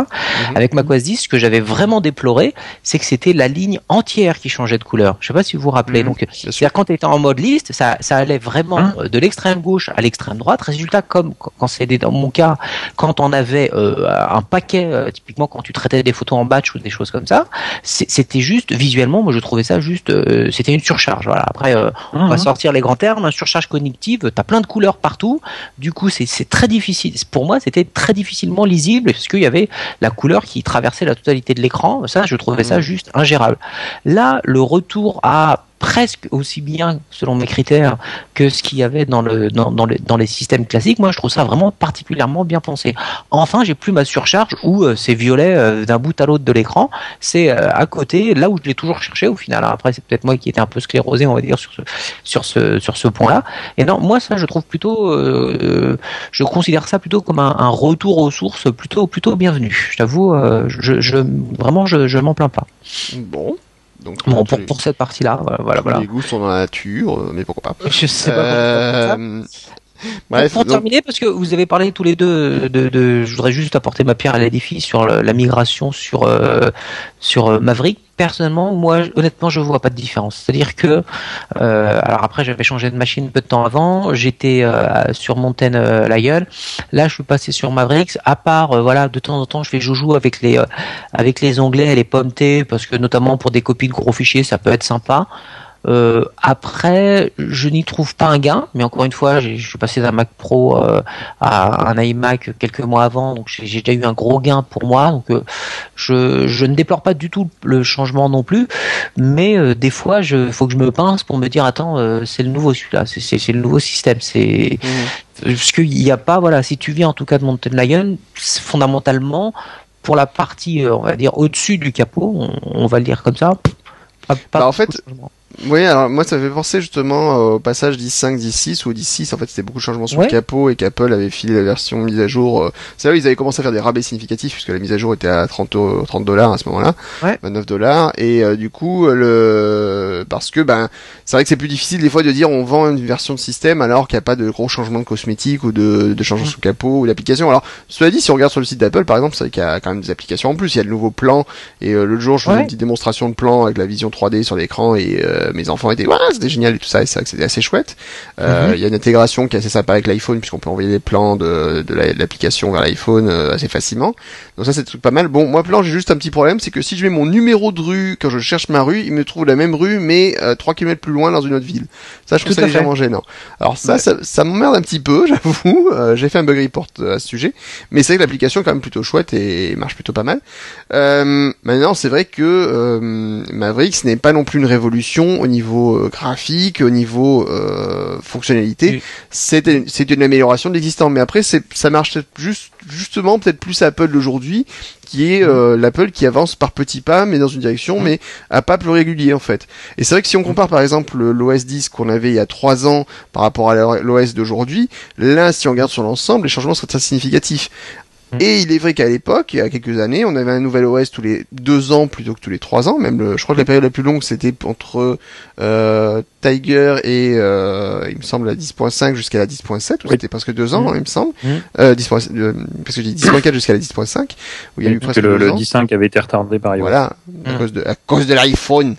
Et euh, et en fait, ben le, les changements sont plus significatifs si on les regardait sur un intervalle plus grand. Mais Mm. comme Apple progresse par plus petits pas, ben du coup on peut se dire ah finalement il n'y a pas grand chose de nouveau. Euh, ben quand même au moins une grosse nouveauté c'est que c'est gratuit, ce qui est pas mal. Ah, très bien, tout à fait. Euh, voilà, donc on peut, euh, on peut pas se plaindre euh, quand c'est quand c'est gratuit. Enfin, si on trouvera toujours moyen de se plaindre. Euh, alors le support des multi-écrans, tiens, si je regarde les nouveautés de, de, d'OS 10. euh, Alors le- ça, oui. C'est pas mal oui. quand même. oui, non, ça c'est très bien. Je suis Alors, pas concerné. Au début. Hum. Ça, Hein ça- ça peut être un peu surprenant au début. Euh, bah, moi, au bureau, oui, parce que j'ai deux écrans et je les Mm. utilise intensivement. Euh, et euh, c'est un poil surprenant début, surtout quand on reste. Alors, il y a, il y a le mode par défaut, qui est le nouveau mode. On peut revenir au mode à l'ancienne. hein. Une seule Mhm, barre des menus. Euh, ça, c'est juste un changement à faire dans, le, dans la, la préférence système. système euh, Mission Ah. Control. Mission Control, pardon. Mission Control. Euh, et euh, mais, euh, mais mais mais c'est bien. Ouais, c'est C'est bien ne plus avoir à retraverser tout l'écran numéro 2 pour revenir à la barre des menus juste pour cliquer sur un truc et revenir remettre la souris là où elle était euh, Mhm. euh, juste avant. Là, on monte juste un cran et hop, ça apparaît. Euh, là où ça peut devenir surprenant, c'est mais j'ai pas encore fouillé, c'est dans la gestion justement. C'est-à-dire qu'il a tendance à quand on lance un nouvel élément ou par exemple une fenêtre du Finder à la mettre sur l'écran qui a la, la, la barre des menus active. Parce qu'en fait, quand vous, vous êtes dans le nouveau mode, euh, l'é- l'écran sur lequel euh, vous êtes dans votre application, c'est lui qui prend la barre des menus et l'autre en fait vous la voyez en ombré. Et quand vous Mhm. revenez sur le premier écran, cliquez par exemple sur le bureau, c'est là qu'on remet la barre des menus active euh, de, de ce côté-là. C'est très Mhm. transparent, hein, il n'y a, rien- quasiment rien à faire. Euh, mais voilà, ça devient en fait, il n'y a plus de notion d'écran principal et d'écran secondaire. L'écran principal, c'est celui qui a la barre des menus. Oui. Euh, donc c'est une petite gymnastique au début, ça peut être un peu surprenant, c'est-à-dire que euh, des fois je me suis surpris à avoir mon, mon écran d'Amac qui est donc pile en face de moi et l'écran secondaire qui est vraiment sur le côté, euh, ouvrir une nouvelle fenêtre du, du Finder avec un, un- un raccourci clavier et me dire tiens il l'a pas pris et faire ah bah si elle est à côté en fait. Donc voilà. c'est- Alors, il y a un petit bug à ce niveau-là, c'est que le, le, le dock a tendance des fois à ne pas passer facilement de, du bon côté. Alors moi je ne l'ai pas. Bah, moi, je l'ai. Moi, là, je tu ne l'ai pas, exemple, euh, actuellement. ouais, moi, en, je- ce- en ce moment même, je l'ai, puisque là, je- j'ai bien cliqué, j'ai ma barre de menu qui est active à gauche, et mon dock qui reste collé sur l'écran de droite, tu vois. Donc, euh, Ah oui, mais attention, le, le, le dock ne vient que si tu mets le, le curseur en bas. ouais, bah, c'est ce que j'ai fait. Mais il, met, il met du temps, des fois, à arriver, quoi. Là, il, D'accord. mis, Alors que euh, moi, moi, moi, moi j'avoue que je, je, je enfin, je, je, je, je l'invoque très peu sur mon écran secondaire, le dock. Mhm. Euh, euh, Même sur le primaire. J'utilise assez peu en fait le dock.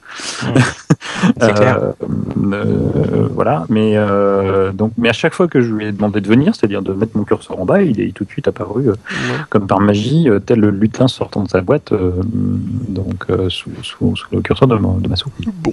À approfondir. euh, non, non, peut-être, gros, gros, gros, gros- mais, mais je peux, mais je, je peux admettre qu'il y, a un- il y a un problème. C'est une version .0. Mhm. Euh, mais, mais gros point positif sur la gestion du, du, du double écran quand même. Tout à fait. D'accord. Euh, et puis voilà, donc en fait euh, après donc c'est beaucoup de petites améliorations à droite à gauche. Euh, Bon Mhm. iBooks, alors iBooks j'avoue je l'ai pas lancé parce que j'utilise très peu iBooks à la base déjà. Euh, Bon Mais c'est un jour, on t'expliquera ce qu'est ce qu'est un livre. Ouais, absolument. Et attends, j'en ai, j'en ai lu un il y a pas longtemps, dis donc, arrête. Euh, non. Non. par contre, c'est vrai que calendrier a bien pris euh, en envergure. Ouais. J'aime toujours autant le calendrier, j'aime beaucoup plus qu'avant encore. Autant c'était une catastrophe sur l'Ion, autant là, il est vraiment, vraiment chouette. euh, il, est, il est joli, je trouve, il est pastel, enfin, j'aime beaucoup les couleurs. Enfin, il, Ouais. il me va, il va très bien. D'accord. Euh, Moi, j'ai, si je peux, ouais, j'ai- juste moi à l'époque euh, des versions précédentes, parce que je suis tout à fait d'accord avec toi. euh, les derniers étaient catastrophiques euh, et même l'avant-dernier était catastrophique. Donc j'ai, moi j'ai switché sur, je fais un peu de pub. Busicalc Mhm. et j'avoue que bah, ça fait vraiment bien le boulot ouais. Ouais. et donc du coup je- c'est à peine si j'ai lancé le, le, le calendrier euh, sous Mavericks et la, les rares fois où j'ai lancé ça, c'est un peu comme sur la version iOS. euh, voilà, je, je suis passé sur, euh, je crois que c'est Google Calendar, j'oublie toujours son nom à, à celui-ci. Et du coup, j'utilise plus. c'est à peine si j'ai lancé le, le, nouveau, qui m'a semblé déjà quand même beaucoup plus sympa que que le précédent. Voilà, Calendars Ouais. plus là sur euh, sur iOS. Mais euh, là, pour le coup, voilà, j'ai remplacé euh, l'un par Busical, et l'autre par Calendars Plus. Et franchement, j'ai pas trop envie de m'y recoller euh, au, au calendrier Made in Apple, on va dire. hein. Peut-être à tort, hein, mais voilà, Busical qui est quand même particulièrement, je trouve, bien pensé. Bon, Voilà. bien. Ça peut être une solution aussi. Euh, bah, c'est vrai qu'en fait, de- très souvent, on a, on a plus tendance à, on a tendance à se reposer sur des applications intégrées et à oublier que des fois, il y a des bons produits qui sortent à côté et, Mhm. et des fois, ça vaut, ça vaut le coup d'investir quelques dollars pour aller acheter un, un logiciel. Tout maintenant que l'OS et les- la plupart des logiciels sont gratuits dans le système, euh, ça vaut, ça vaut peut-être le coup de se dire, bah, des fois, de dépenser un peu plus pour acheter un bon logiciel, quoi. Finalement. Clairement, clairement. Bah voilà, donc euh, donc plutôt pas mal de bonnes petites choses. Safari, euh, il y a des améliorations à droite à gauche, mais qui ne sont pas, je pas trouvé significatives. Alors, aussi, un truc moi qui me gêne un peu, c'est l'organisation dans les signés que je trouve beaucoup trop simpliste maintenant. Euh, Quand on a des signés un peu complexes, des menus de signés, euh, c'est ça peut être très laborieux à gérer. Euh. Bon, par contre, c'est clair que maintenant, bah, Safari euh, n'a plus même plus le mode de, de comment ça s'appelle déjà? Euh, Coverflow. Donc, on sent que Coverflow, bah, il est bientôt euh, en état d'arrêt- en état de mort clinique. Ouais, c'est ça, exactement. Adieu Coverflow, on t'aimait bien. Euh, non. Euh, non, ouais, je veux dire, pas, pas vraiment. Enfin, Ça Ah faisait bon une jolie, ça faisait une jolie démo, quoi. C'était bien, c'est bien Ouais. pour ça. Puis après, le reste, c'était pas terrible. ouais, ouais, Euh, voilà les notifications qui ont pris un peu d'envergure. euh, Alors ça, figure-toi que ça, ça- c'est, euh, ce serait peut-être un, pour moi un, un, un- un petit point négatif, c'est-à-dire que, alors le côté, j'ai oublié le terme exact, le fait que même en veille, la bécane continue à récupérer les notifications, etc. Mhm. Pourquoi pas PowerNap. PowerNap, voilà, merci. Non, Non. non, non. Pas PowerNap, je sais. Ça, c'est ça, c'est PowerNap, hein. mais bon, c'est pas grave. Oui. Oui. En tout cas, j'avoue, quand je reviens sur la machine, qu'elle est, qu'elle est euh, donc, euh, alors euh, voilà, euh, comme tout bon paranoïaque qui se respecte, moi, ma machine euh, se verrouille euh, dès que l'économiseur d'écran se, se lance, se lance, et j'avoue que ça, m- ça, ça m'irrite un petit peu. Le mot est peut-être un peu fort, mais au moment où j'arrive, donc je suis sur euh, l'écran dérouillé, je tape mon mot de passe pour déverrouiller la machine, d'avoir toutes les, notifications en haut à droite à ce moment-là, ça m'emmerde parce que je les ai pas sollicitées, que la machine est censée être fermée. Donc euh, qu'il y ait des notifications sur l'écran d'accueil parce qu'après si, si on pousse le raisonnement jusqu'au bout, n'importe qui peut essayer de taper un mot de passe euh, sur euh, sur euh, mon écran verrouillé et récupérer les notifications qui sont là. Alors ça, ça, ça, se, désactive. Hein. Ouais, tant mieux, tant mieux. Maintenant, maintenant que tu me le dis, je pense que je vais le faire. Mais voilà, c'est c'est c'est un petit euh, c'est un petit reproche, mais c'est vrai que pour moi ça ça ajoute plus de la confusion et du, ou du désordre qu'autre chose que d'avoir les, les, les, notifications qui Le- apparaissent. Le, le- ouais, le gros défaut, c'est qu'en fait, ça se gère par notification. Il faut que tu dises les notifications par que tu veux application. activer ou pas. Ouais, c'est par application. Ouais, sur ouais. l'écran de verrouillage. Ouais, mais, c'est- mais- mais cela mais- dit, ça, ça, ouais. ça te donne une information comme quoi cette application t'a notifié d'un truc, mais ça ne te donne pas le contenu. Oui, très Ouais. souvent en plus. Oui, enfin après ça dépend. Si c'est mail, typiquement, je, je vois les en-têtes des messages. Je vois un message de Guillaume Blanc Sur l'écran, avec- sur l'écran verrouillé? Euh, il, il me semble, ouais. Je suis pas Ouais, sûr. pas souvenir, que normalement, il t'indique juste le nombre Ah de non, messages. oui, il te dit, voilà, il y a, il y a, il y a- parce que moi, si je Un nouveau message. Le, le, le cas de Twitter, qui donc est euh, un autre cas possible. Euh, quand j'arrive le matin au bureau, il me dit, euh, voilà, vous avez cinq notifications Twitter, ou vous avez une notification Twitter, mais il dit pas D'accord, ce qu'il y a dedans, ouais, d'accord. Bon, ok, ok, peut-être bien. Mais, mais, bien, mais après, je peux comprendre que ça t'agace. Ouais, ça arrive là, c'est pas bon, non, mais pourquoi Enfin voilà. T'en as juste pour une demi-heure à les désactiver une par une. Moi, euh, bah, C'est pas ça. non, je, je, je vais mettre un post-it sur ce coin-là de l'écran, on verra. Du scotch. Bon. Scotch noir. Du gaffeur. Du Bon alors. Mavericks, Mavericks en tout cas c'est pas trop mal. Euh, Par contre nouvelle Oui. iWork euh, annoncée. Alors moi j'étais très excité d'entendre je peux un peu dire. permettre, on avait Oui. dit qu'on parlait de Matrix, on n'a pas dit qu'on parlait d'iWork, hein, parce que sinon, Ah, on il est sous l'or. Laisse Ah, Guillaume en parler, ouais. c'est son bébé. Ouais, Euh, ouais, Ouais, en ouais, plus attends j'ai fait un bouquin. sur- 10 minutes et puis c'est bon. Ouais, t'as raison, allez, J'ai fait un iWork. bouquin sur iWork. Alors le, bon c'est vrai que le- j'ai téléchargé, j'ai installé. Ouais, ça va toi Alors je vais couper le son des deux zigotos. Donc euh, alors je disais donc. Euh, alors le, le truc c'est que l'application, les applications sont très décevantes au premier abord en fait puisqu'elles enlèvent beaucoup de fonctions qu'on avait avant et, euh, et c'est vrai que quand Ah ouais. on les lance ça fait un, ouais, c'est ça fait un peu un choc. L'import des documents c'est pas terrible, euh, c'est pas forcément terrible et en plus ils sont pas rétrocompatibles avec les anciennes versions donc ça peut poser problème. Tu peux les Euh. Voilà, tu peux les exporter quand même, heureusement. Euh, alors, le truc qui est assez curieux, c'est qu'en fait, euh, iWork a un cas de communication surtout intéressant pour Apple. C'est-à-dire qu'en fait, les, les applications ont été lancées, elles sont sorties, avec plein de trucs qui Mhm. manquaient. Euh, Apple Script, par exemple, qui est complètement disparu quasiment des applications, donc c'était un peu inquiétant, euh, parce qu'autant Apple a rajouté Ah. des fonctions intéressantes dans Apple Script sur Mavericks, autant là, il dit, sur iWork, il n'y a plus rien, ça, peut, ça fait un peu flipper. Et euh, ce qui est assez bizarre, c'est qu'en fait Apple a lancé les applications temps, on les a téléchargées, on les a installées, on a râlé, et euh, une semaine après, il y a une autre technique d'Apple qui est sortie pour dire ah ben en fait il y a plein de fonctions qui sont pas encore là, mais qui vont revenir. Mhm. Le truc c'est que ce que je comprends pas, c'est pourquoi Apple n'a pas dit dès le départ, on sait que ça va être comme ça, mais il y aura des améliorations qui arriveront. C'est- Mhm. c'est- En termes de communication, je trouve ça très bizarre et même un peu, euh, je dirais, dangereux. Quoi Hmm. Ah ouais, ça fait un peu quoi que des communications. Parce que je suppose Ouais. qu'ils devaient se dire dès le départ, ouais, on sait qu'il y a des trucs qui manquent, mais on va, on va bosser dessus. Et là, euh, Ouais, ont entendu mais- en fait qu'il y a un gros bruit pour dire, bah tiens, on réagit. Ouais, Bah, mais peut-être que c'est c'est vraiment ce qui s'est de chez passé. Apple. Ouais, C'est typique de chez Apple. Euh, si jamais ça passe sans qu'on ait besoin de rien dire, bah tant mieux. Et puis euh, quand on sortira des nouveautés, on pourra dire regardez, vous avez vu, on rajoute des trucs. Mhm. Euh, sou- Souvenons-nous de, de Mountain Lion. Oh, regardez, on a rajouté ça et ça. Non, tu l'as remis. Il était il y a deux versions. Tu l'as rajouté par rapport à la version N-1. Ok, mais pas par rapport à la N-2. Euh, donc voilà, je suis, suis- moi je dirais que c'est assez typique d'a- d'Apple de ce point de vue-là. Bon, ça, ça, ça, ça a râlé un peu sur Internet. Ok, bougez pas, regardez les gars, on vous donne un planning à 6 mois, on le fait pas souvent. hein. Euh, C'est clair, je sais plus qui disait, c'est la première fois que je joue une roadmap chez Apple. Non, c'est la deuxième. La deuxième, ah bon, la- pourquoi? La, la première, c'était Final Cut Pro 10. Euh, je te rappelle que tu te retrouves dans la situation des euh, Oui. utilisateurs de Final Cut. Mhm, C'est vrai. Hmm. À qui on a arrêté, on n'arrêtait pas de dire, mais les gars, vous savez, c'est pour votre bien, on repart sur des basses scènes. Euh, vous avez un nouveau produit qui est beaucoup mieux que ce qu'il y avait avant, enfin qui sera beaucoup mieux à la fin. En fait, non, c'est pas tout à fait vrai. En fait, les roadmaps chez Apple, c'est souvent les cas justement. euh, En fait, le, truc intéressant, voilà, c'est ça, c'est que ils donnent une roadmap grosso modo quand il y a une crise. C'est-à-dire qu'en fait, ça fait penser quand, Oui, par exemple, il y a eu des cas de euh, le, le kit développeur d'iOS qui était annoncé. Ils ont annoncé ça quelques mois avant en disant oui, oui, ça va arriver. Mais ça faisait suite à une, à une crise sur le, la baisse du prix de l'iPhone, je crois, ou je sais plus quoi. Enfin, il y avait eu un, un- une crise de lancement, un peu de temps après le lancement de l'iPhone en 2007. Euh, mais notamment quand ils avaient dit, ils avaient dit on pourra développer, ce sera que des web apps, c'est pas ça? Oui, à voilà. l'époque, Enfin, c'était oui, après, euh, après ça, voilà. Après, les web apps, euh, il y a eu tout ça. Et en fait, c'est vrai que souvent, c'est une communication qui arrive. Euh... enfin, vraiment- là, ça fait vraiment communication de crise, mais un peu bizarre. Enfin, je sais pas. Il y a un truc qui me, qui me surprend. Enfin, moi, ça me surprend pas. euh, je te Mm. dis pour l'avoir vécu avec, euh, avec un ancien collègue qui était dans, plutôt dans, dans le monde de la vidéo, et lui, il l'a vécu il y a, il y a trois ans avec Final Cut Pro 10. hein. Mhm. Deux ans, je sais plus combien de temps c'est sorti, mais c'est exactement la même situation. On reprend des bases. Mhm. Euh, et là, là, là, je dirais, il y a une deuxième, euh, deuxième, quand même, une deuxième explication à cette, euh, cette- à ces nouvelles versions. On met tout le monde sur un pied d'égalité, les versions iOS, les versions Mac, les versions web. Ouais. C'est ça. Et ça, c'est quand même un grand plus. Oui. Je, je, je regrette autant que toi la disparition de certaines fonctions, même si j'utilise Mhm. moins que toi euh, euh, Pages, Numbers et, et surtout Keynote. Euh, mais mais c'est quand même un grand plus pour avoir joué avec les versions précédentes entre une version Mac et version iOS. Le pire, c'était d'aller sur la page d'Apple de la cabesse qui dit alors si vous voulez faire une présentation Keynote depuis votre Mac qui sera compatible avec votre iPad, voilà ce qu'il ne faut pas utiliser. Mhm.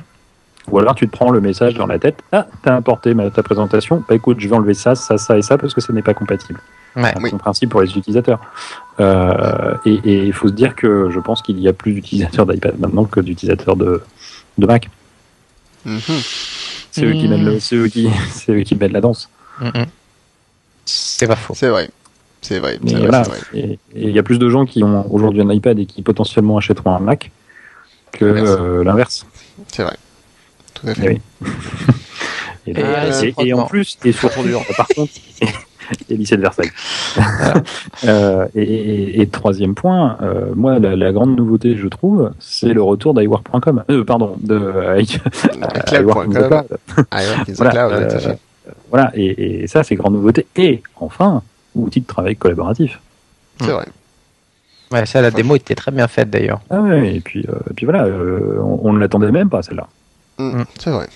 En fait, euh, s'attendait- vous dites, euh, enfin, je, je dis c'est vrai, mais en fait, je crois que je n'ai même pas eu le temps de regarder la conférence. En fait, je, je l'ai même pas téléchargé, j'ai pas Et regardé. t'as, comment il s'appelle, euh, monsieur, euh, monsieur Ferrari, là j'oublie toujours son nom, Eddie Q. euh, truc. Eddie Q, euh, qui s'amuse avec un, un autre gars que, dont j'ai oublié le nom décidément, et, euh, et ils changent les documents chacun leur tour, euh, l'un sur euh, sur un sur un portable, je crois, l'autre depuis son iPad, et euh, et vraiment chacun s'amuse à changer les portions du document, c'est assez saisissant, ouais. Mm, mm. Non, c'est- ça, c'était la, la, la, la- la grosse annonce. Et euh, voilà, on, on- alors, peut-être que ça, ça j'ai, pas encore eu le temps de jouer avec, mais Mm, on chasse maintenant sur les terres de Google Docs. Oui, c'est ça. Tout à fait. Mais ça, c'était, euh, c'était prévisible de toute façon. Effectivement, on sentait qu'il voulait y aller, quoi. Ouais, mais le, le, Ah, le prévisible, côté, mais c'est bienvenu, hein. Après, euh... allô? Oui, oui, je pardon, le côté, le côté collaboratif euh, chez Apple, c'est pas forcément quelque chose qu'ils mettent en avant avec iCloud. C'est sûr. Ouais, iCloud, c'est tout sauf un compte collaboratif. C'est vrai. Mm. D'ailleurs, ça, ça gagnerait à être un peu plus collaboratif, euh, qu'il y ait du partage de calendrier, de carnet, etc. Ça peut être pas mal. Un peu plus en tout cas. Ça dit calendrier, déjà, tu peux déjà partager les calendriers. Oui, les rappels aussi. hein.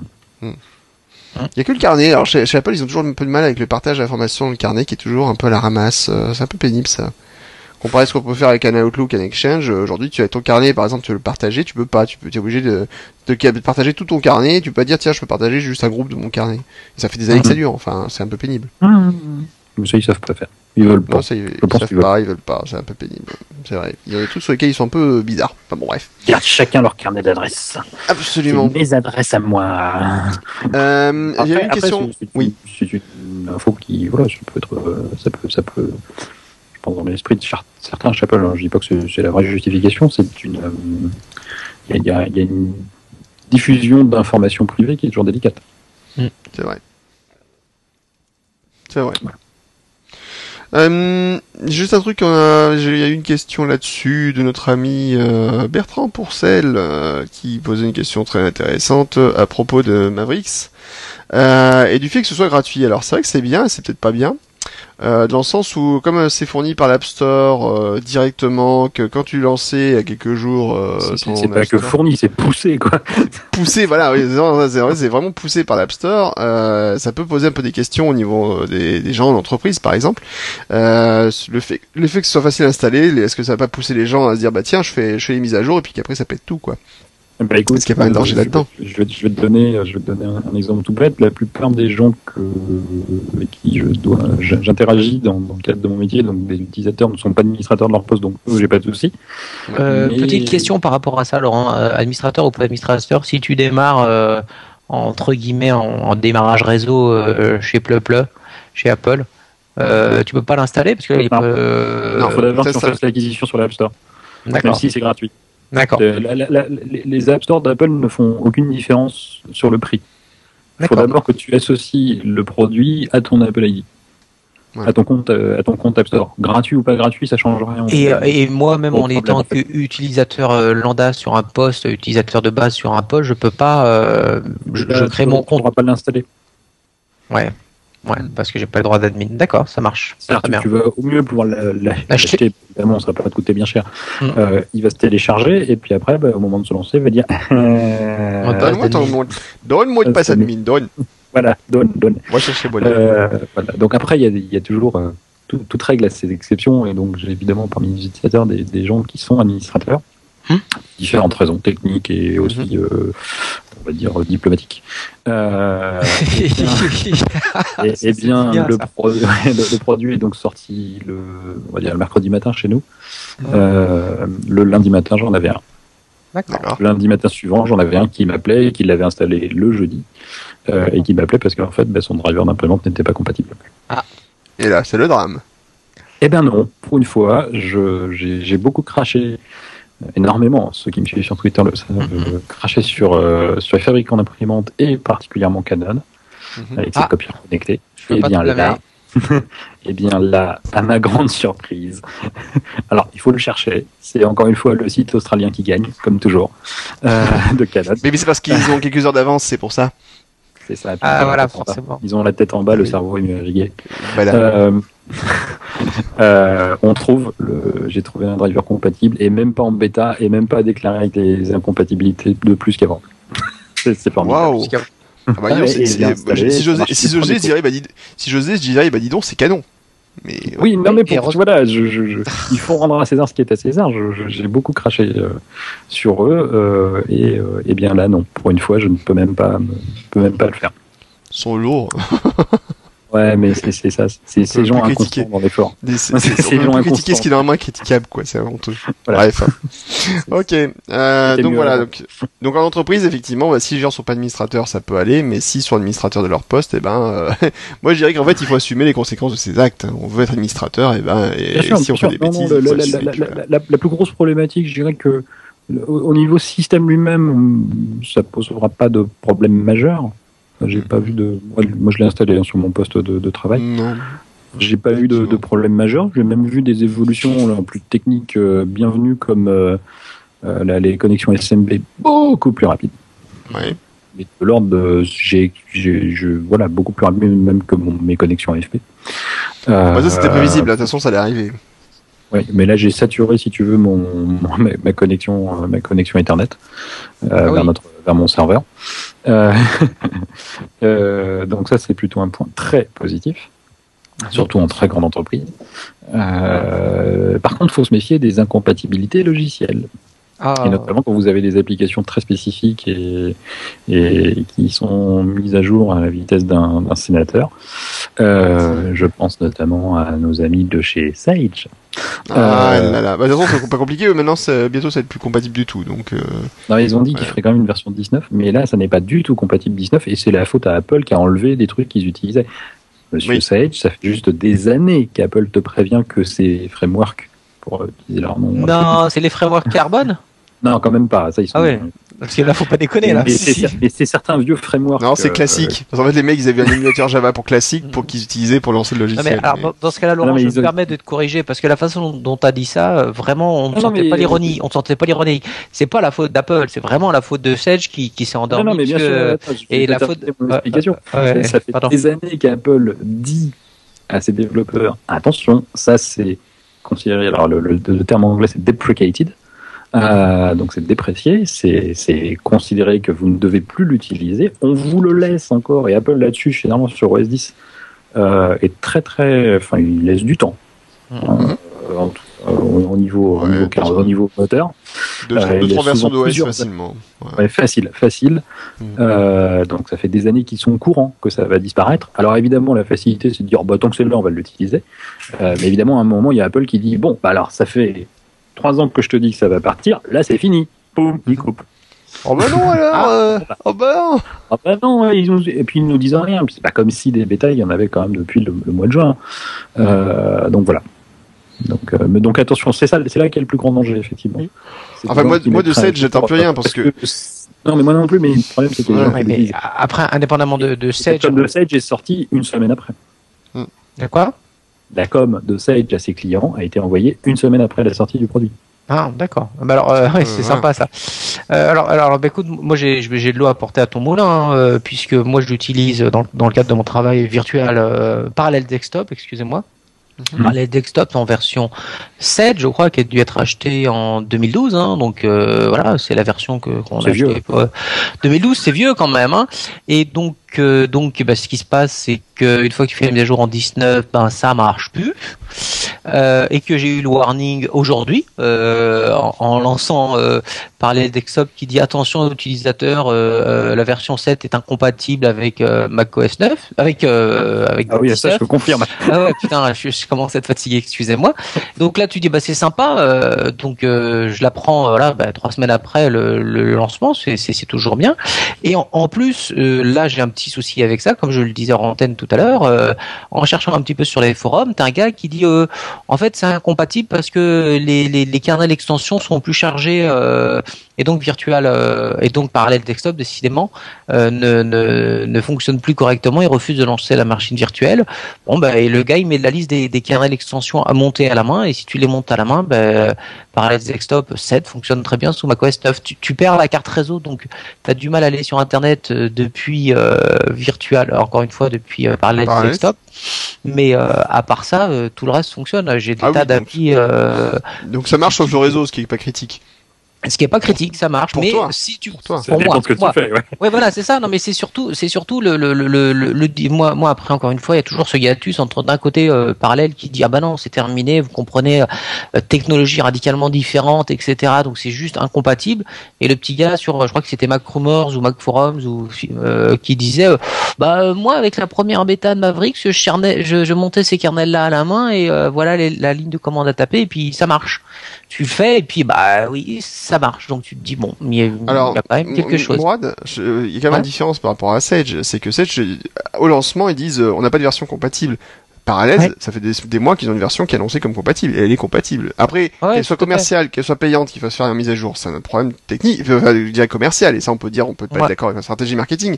Mais quand un Mm. éditeur te dit au départ, euh, ah bah en fait notre logiciel est pas prêt parce qu'en fait Apple, euh, il y a des trucs qu'on utilise avant qu'on n'utilise plus, qu'effectivement ils étaient au courant depuis des années que ça serait plus utilisé, c'est très différent. Juste pour finir sur Sage et pour rire, euh, c'est quand même le seul logiciel où euh, tu, enfin moi qui me fait beaucoup rire parce que j'y ai passé à peu près une heure ou deux il y a, quelques jours dessus. Euh, pour faire la mise en page de tes par exemple, tu passes par un module. Je pense que MacDraw en 86 ou 87 devait être plus évolué si tu veux. Tu vois un peu. Donc, pour faire ta mise en page des factures, non mais je vous jure. Enfin, le logiciel, tu lui dis. Euh, Allô? Oui, oui, on t'entend. Oui, voilà, je me dis que tu disais sur le je, vous entends, je ne vous entends pas, Guy. Euh, Guy. Euh, donc voilà, tu-. Et, et- et c'est le seul logiciel où, ouais, où c'est dans un module de dessin, euh, donc tu passes en mode, de, de- tu, tu es dans le logiciel, tu dis bon, alors, je vais faire ma mise en forme, donc tu vas dans le menu mise en forme de- des modèles, je sais pas comment, donc tu ouvres tes modèles, tu fais tes mises en forme, et à un moment tu dis ok, comment je quitte le modèle, le, le module, le module de mise en forme, et tu es dans un logiciel, il s'appelle toujours euh, Sage Compta en haut de l'écran, à- à gauche, d'accord, et en fait tu vas dans le menu Sage Compta, tu fais quitter, et là tu es toujours dans, dans Sage Compta, mais tu es dans le module euh, comptabilité. Ah, Ah, donc c'est-à-dire c'est- quand quand tu es à ce niveau-là de développement, je veux dire. Voilà, quand tu en es à ce niveau-là de développement, tu peux dire qu'effectivement, le gros problème, c'est surtout que c'est en termes de développement, ce sont des brels. Et surtout Mhm. qu'en fait, ils n'ont pas voulu investir sur le marché Mac, mais, pour, mais pourquoi? Bah Parce que, évidemment, le marché Mac ne rapporte pas d'argent, vu que bah, leurs produits sont pourris. Donc, évidemment, ils vont pas démettre plus de développeurs, vu que ça ne rapporte pas d'argent. C'est un peu le serpent qui se mord la queue. Ça a été la stratégie de Symantec pendant des années, en fait. Euh, il faut pas oublier qu'il y a, il y a- il y a 20 ans, Symantec, Mhm. ils avaient à peu près 15 ou 20 logiciels qui tournaient sur Mac. Et puis, petit Mhm. à petit, ils ont sorti des versions bah, qui étaient de plus en plus buggées, moins en moins fonctionnelles, et que les gens abandonnaient. Ils disaient, ah, mais on comprend pas, bah, on va arrêter de faire de- des produits Mac, puisque les gens les achètent pas, vu que ça marche pas. Oui, mais enfin, c'est Mhm. aussi parce qu'ils étaient pourris, et qu'ils mettaient pas les moyens de développement. Et aujourd'hui, on voit que sur Mac, tu peux te faire du pognon, t'as des plein de boîtes qui, ont, qui sont des petites équipes qui, développent, qui développent, qui font plein d'argent, Mhm. et qui, lorsque le nouveau système sort, bah, ils sont déjà prêts depuis des mois. Hein Donc, il y a même Mais pas, je dirais, rappelez-vous- d'excuse. J'ai même, en plus, ils ont même pas l'excuse, voilà. Ils ont les, les finances pour faire du développement sur Mac, c'est juste qu'ils n'ont pas la volonté de le faire. C'est Et ça. je dirais que c'est Mais, plus euh, grave encore. Euh, c'est quoi le c'est Pixelemator là qui vient d'être mis euh, justement sur euh, qui vient d'être montré du doigt dans, dans ce que tu disais petite boîte qui fait des un bah, outil fabuleux qui a été et là aujourd'hui il, il, il disait alors je sais plus pareil je suis désolé je commence à être fatigué je ne sais plus où j'ai où j'ai lu ça où il disait que sur les, les derniers les dernières présentations notamment pour la keynote de de, de comment il s'appelait là de monsieur le, vice-président préféré de non euh, Schiller voilà. Schiller, euh, Schiller a présenté le Mac Pro avec, que des screenshots de Pixelemator et, et des, euh, des comparatifs euh, sur les versions d'avant, d'après, sur le Mac Pro, etc. Là où il y a quelques années, on avait du Photoshop et, et l'Adobe. Donc il y avait tout un article intéressant sur le sur sur cette petite boîte qui qui en fait est et, vient d'un pays de l'est. Alors je sais plus lequel est exactement. Où tout à fait, c'est des petites équipes super réactives et qui font qui sont en train de de, de, de se faire un pognon monstre euh, sur la plateforme parce que justement elles collent au développement de, de l'operating system, qu'elles ont une ergonomie qui est super balèze. Et là elles sont en train d'aller euh, taquiner des, des, des, Photoshop sur son sur son propre terrain. Et on est justement dans ce que tu viens de dire entre le mastodonte d'un côté qui commence à euh, voilà être embourbé dans, dans, dans ces process de développement et qui satisfait de moins en moins on en revient toujours là tour d'ivoire etc qui est moins à l'écoute de ses utilisateurs. Et les petits nouveaux qui arrivent sur la plateforme et qui au moment où tu leur dis que euh, le sandboxing doit être prêt, qu'il faut que ce soit signé, que ça passe par. Ils sont déjà au, des, doigts sur la couture du pantalon et ils sont super réactifs. Donc c'est vraiment euh, euh, voilà, c'est vraiment dans la lignée de ce que tu viens de dire. Quoi. C'est, plutôt intéressant. Alors c'était un article, je crois, qui était sur sur Apple Insider et donc qui, qui parlait justement de, de, de ce côté. voilà, Apple qui dorénavant ne monte plus des benches sur les logiciels graphiques, ils prennent plus pour les benchmarks du Photoshop, mais du Pixelmator. Donc c'est intéressant. Mm. Absolument. Une boîte lituanienne et ils sont deux. Lituanienne, voilà. non, non.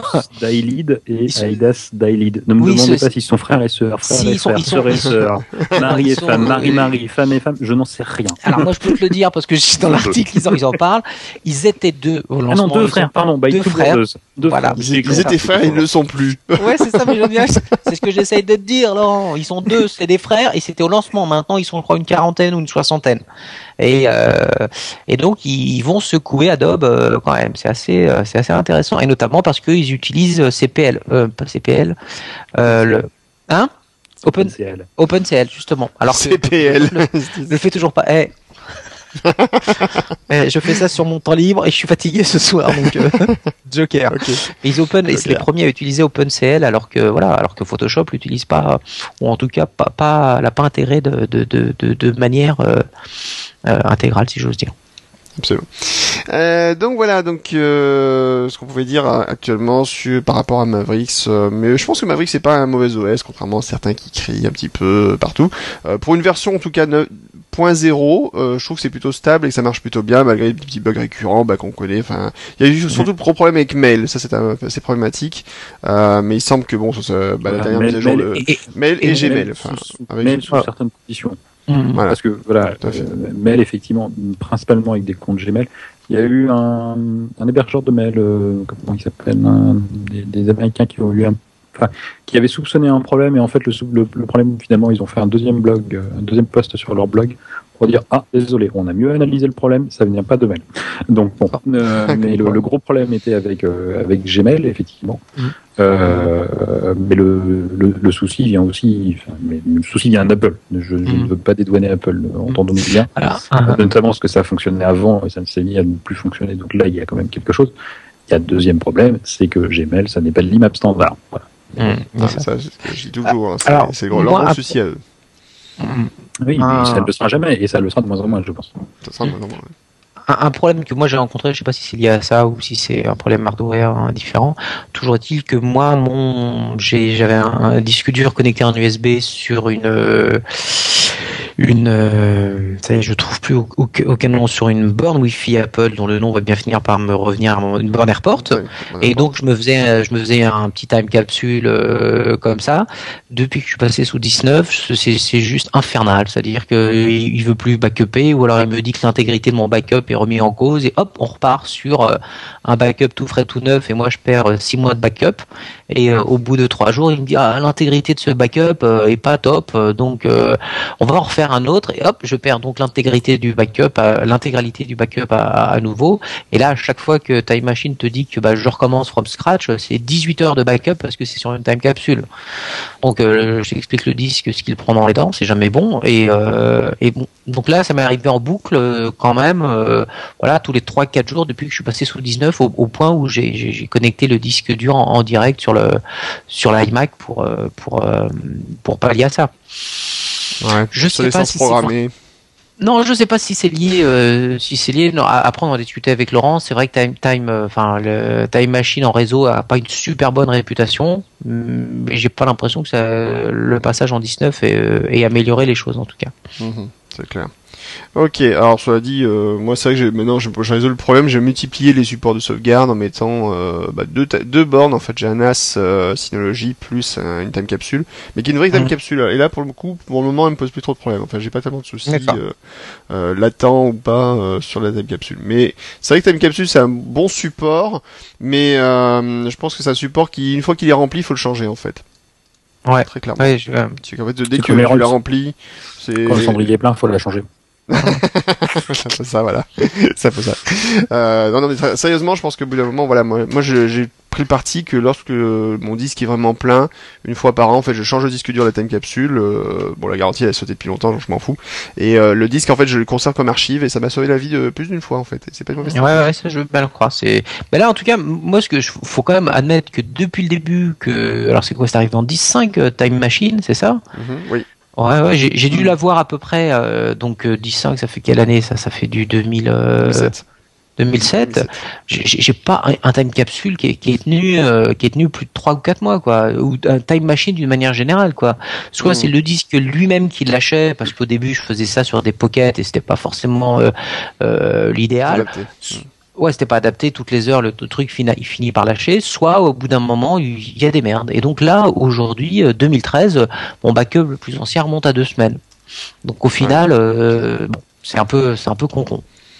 Moi je dis Crash Plan c'est bien aussi, faut pas hésiter. Euh, ok, le bon, Crash bah, on a bien c'est du Java je m'en fous, ça marche très bien pour le coup. Euh, ah, je, je, je chez les clients et ça marche très bien. voilà. Euh, on va peut-être arrêter là, je pense, sur ce sujet. Enfin, on a fait un petit bon petit tour, je pense. Et puis, il commence à se faire tard, on est fatigué en plus. Euh, donc, on va passer au sujet suivant. C'était quoi déjà jour, on réussira, on réussira à se faire un jour notre notre notre sujet sur le, les versions d'OS et tout les ça. Antiquités. Les antiquités, on va le faire. On va le faire, c'est promis. Ouais. Eh ben, alors dans, dans, le programme du podcast, préviens bien parce que les gars qui ont entendu au début qu'on allait en parler vont être frustrés. Absolument, mais c'est pas grave. on gérera, on gérera. J'ai dit tellement d'autres choses intéressantes que ce n'est pas vrai. Absolument. ah bah écoute, toujours Laurent, toujours. Voilà.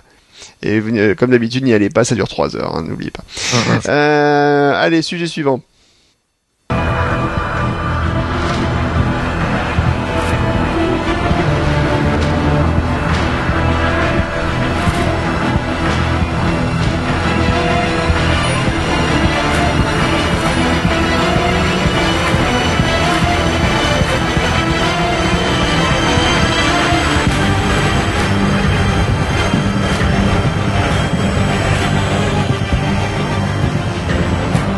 On va parler de Gravity, euh, film sorti il y a quelques semaines euh, en France et un peu partout dans le monde. Euh, gros succès du box-office. En fait, c'est un film qui a énormément marché.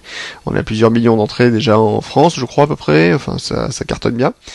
Gravity, Laurent, explique-nous un peu de quoi ça parle. De gens qui chantent dans les dans les dans les basses.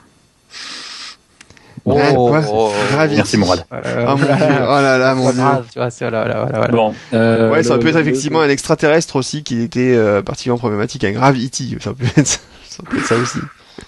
D'accord. Bref, voilà. C'est l'histoire de Newton aussi. Bref. Bref. Euh, Gravity, euh, bah, ça se passe dans l'espace. Mm. Donc, pour le coup, ce serait plutôt euh, l'absence de gravity, enfin de gravité. Oui. Euh, et donc, euh, il y a comment comment résumer en, en, quelques mots? Il se passe une grosse catastrophe. Euh. donc voilà, on est on est sur la station internationale, l'ISS. Mm -hmm. et non, d'ailleurs, on n'est pas dessus. On est sur non, une non. navette. Une navette américaine à l'origine. Oui, ouais, ouais. Navette, une navette, tout à fait. dont, dont on n'a plus le nom. Euh, et on est sur Hubble par contre. Ils sont en train de réparer Hubble et euh, il se passe quelque chose. Il y a euh, d'un seul coup une réaction en chaîne en fait des satellites qui se. Il y a, il y a des, il y a des satellites qui explosent parce que les Russes ont tiré un missile sur leur satellite. Alors j'ai appris par la même occasion qu'en fait c'était quelque chose de pas de courant mais de, de qui s'est déjà vu c'est le, droit de détruire ses propres satellites.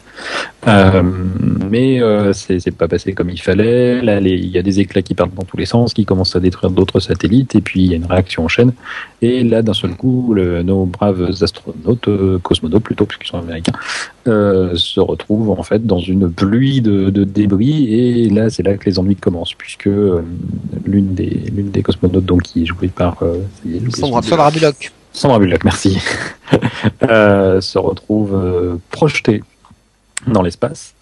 Euh, heureusement, Monsieur Nespresso va venir la secourir. Mourad dans l'espace. Mourad dans l'espace. Même pas un café, franchement. Même pas un café, ouais. Euh, et là, ils s'aperçoivent que la, la, la, navette est détruite. Oui. Donc, ils peuvent même plus la, la réutiliser. Et là commence une série d'aventures assez, assez intéressantes. Euh, dans, dans l'espace et donc avec ce, ce côté confiné. Euh, et donc euh, c'est aussi le côté voilà l'absence de gravité et les, les, choses qui n'arrivent pas exactement comme on a l'habitude. Voilà, c'est un film qui dure une heure et demie, c'est assez exceptionnel, il faut le noter. Oui, il est court. Il est court en cette saison, en, cette, en, ces, en ces périodes de films de deux heures et demie, euh, alors dimanche soir, ils ont quand même passé à la télé, je crois, il y avait 5 films qui dépassaient les 2h45. C'était un festival, c'était impressionnant. Voilà. euh, Effectivement, c'est un grand de nos podcasts.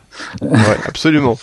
Euh, donc voilà, ça dure une heure et demie. Je dois avouer que je crois que c'est pas le cas de tout le monde à cette, euh, dans, dans parmi nous, mais moi j'ai pris, euh, j'ai beaucoup aimé euh, le film. La preuve, c'est que je l'ai vu deux fois, une fois avec -hmm. l'un, une fois avec l'autre. C'est vrai. Parce que moi je suis comme ça troisième oui. podcast et deux films. Euh, deux fois le même film. Euh, et je dois dire que la première fois, ça a été une heure et demie de tension pour moi. Ouais. Et c'est là que je me suis dit en sortant, c'est bien que ça n'ait pas duré plus d'une heure et demie. voilà, clair. je pense que j'aurais explosé ma colonne vertébrale et, et tout ce qui s'ensuit. Euh, je vais pas raconter la fin, euh, mais voilà. Donc, euh, mais voilà, pendant une bonne partie du film, en fait, Sandra Bullock est toute seule. Oui. Pour, je pense pas qu'elle fait grand chose. Euh, on voyait bien dans la promotion, il est toute seule. Donc. vrai. euh, et euh, voilà, c'est un film euh, qui, au niveau effet, est quand même assez réussi. On peut émettre quelques critiques sur certaines choses qui, par rapport à ce que devrait être dans l'espace, mais beaucoup ont quand même dit non, non, c'est quand même assez, assez, assez réaliste. Euh, il y a quelques défauts. Notre ami Martin Fournier nous, dirait que voilà, il est impossible d'aller en fait de la navette spatiale à la station ISS à la station euh, chinoise et ainsi de suite techniquement. Mais bon, voilà, euh, foin de ces détails techniques. Pour le reste, il y a quand même beaucoup, de choses très très réussies. Euh, et franchement, moi j'ai beaucoup aimé. Euh, oui, bah, écoute, c'était un, un, bon résumé. Euh, alors moi, j'ai regardé, donc euh, j'étais, je suis passé après Mourad, on est allé voir ensemble, euh, donc c'était il y a deux, deux, trois semaines, deux semaines, je crois. Mmh. alors c'est vrai que le film est assez scotchant. Le, les effets spéciaux sont assez bluffants. Euh, Quaron, le réalisateur, a une capacité comme assez extraordinaire à savoir jouer avec les travelling, les plans euh, d'une façon ou d'une autre. En particulier ouais. avec cette façon de voilà de, de un, un, plan assez phénoménal voilà, rentrer dans les casques sans même qu'on s'en rende compte, ça c'est un truc qui est assez, assez bien foutu, il y a pas à dire. Il, est très bon en fait pour jouer voilà, sur les distances. Mm. Et c'est vrai que sur les moments de tension du film, la, la musique en particulier en plus met, met bien dans l'ambiance. Euh, et je me suis acheté la BO et c'est vraiment sympathique. Euh, ouais, et, euh, et du les, coup, il y a... les deux morceaux chinois là. Les deux morceaux chinois, ouais, ils sont vraiment pas mal. Et euh, non, il y a, y a, vraiment effectivement un, côté très, euh, comment dire, euh, il y a une tension pendant tout le film. Et, et point assez intéressant, euh, j'ai trouvé que pour une fois la 3D était vraiment bien exploitée. C'est-à-dire qu'en fait, c'est pas pour une question de relief, mais c'est vraiment une question de profondeur. Surtout c'est ça qui est intéressant. Euh, mmh. Souvent c'est qu'on parle de la 3D en disant ah ça saute pas à l'écran, euh, ça saute pas sur notre visage et tout.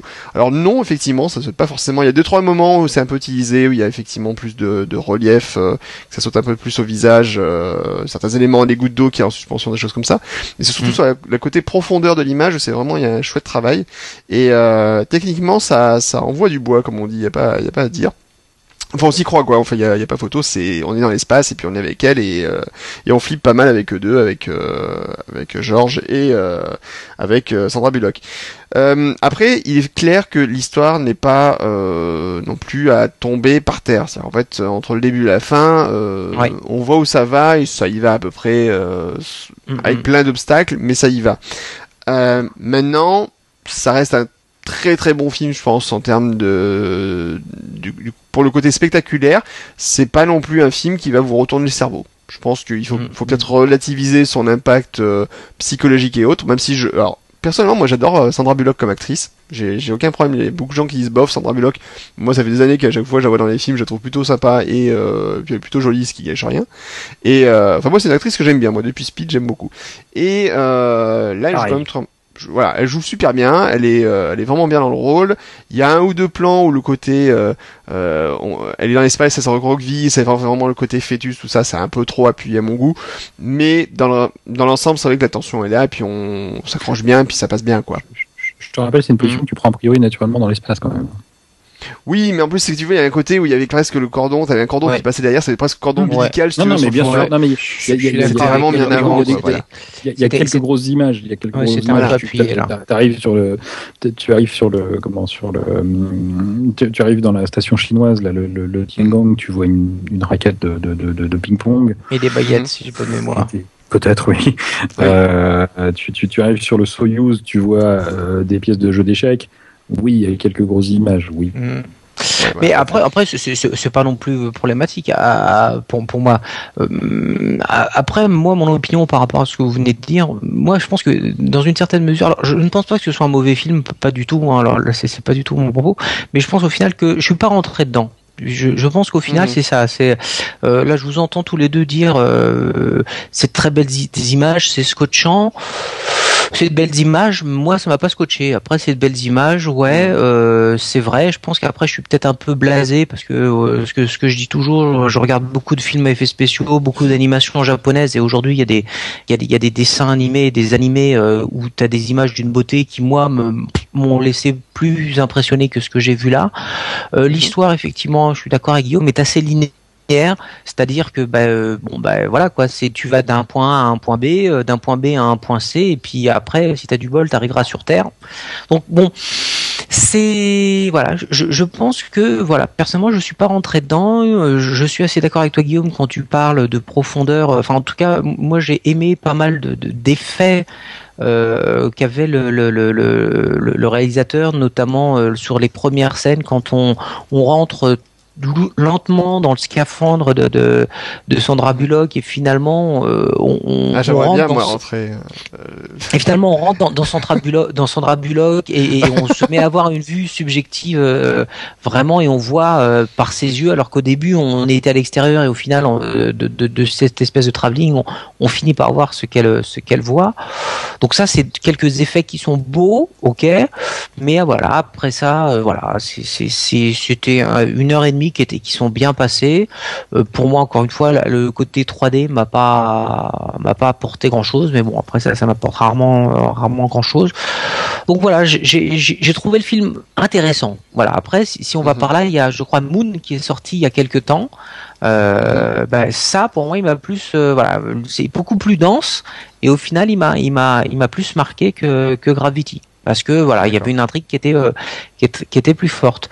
Je pense que je ferai le, reproche que moi j'ai entendu sur euh, sur Oblivion avec avec euh, Tom Cruise hein, qui était sorti il y a quelques mois où il y avait des gens qui disaient bon ben voilà c'est un peu un peu plan plan. Je l'ai trouvé un peu plan plan. Voilà. Après il y avait de belles images encore une fois même si encore une fois, j'ai vu mieux entre guillemets. La construction était originale par plein de moments, mais voilà quoi, c'est voilà, c'est c'est un film sympa, mais euh, c'est pas le genre de truc où j'irais pousser euh, mes potes à venir avec moi pour aller le voir forcément quoi. Moi je pense que c'est pas du tout un mauvais film, c'est plutôt un bon film. Euh, si je devais mettre une note, je pense que je serais plutôt dans le 8 sur 10. j'avais pas, mais je dirais pas que c'est un chef-d'œuvre. Autant il y a des gens qui disent que ça redéfinit le cinéma. Enfin, ça redéfinit peut-être le cinéma d'un côté technique, mais pas d'un côté le scénario finalement est assez basique, donc euh, je pense Ouais, pas que ça. je je trouve pour le coup qu'il y a un battage médiatique qui, qui, qui, qui, qui est un peu euh, surpropor- disproportionné par rapport euh, au film. Encore une fois, c'est Mm. un bon film, je mettrais peut-être pas 8, mais de, de là en, en voir le- la masse de, de, de critiques positives, de pubs, etc. Mm. C'est pour moi il y a, il y a un petit un petit décalage quand même. Tout à fait. Euh, Laurent, toi, oui, non, pareil? Euh, oui, non, alors techniquement, oui, très bien. Euh, je m'attendais pas à un miracle au niveau scénario, mais Mhm. je m'attends pas toujours à des miracles côté scénario. hein. La preuve, je suis allé voir Thor. Euh, euh, non, euh, un, un bon film, c'est pas forcément que des belles images ou que un bon scénario. C'est souvent un mélange des deux. Moi, là, j'ai vraiment pris. Enfin, je me suis pas fait des au cerveau, mais je suis rentré dedans, moi, pour le coup. D'accord. Voilà, moi, je, je, je, je suis rentré dedans et j'ai vraiment. Enfin, la deuxième fois, ça allait mieux parce que je, savais à quoi m'attendre.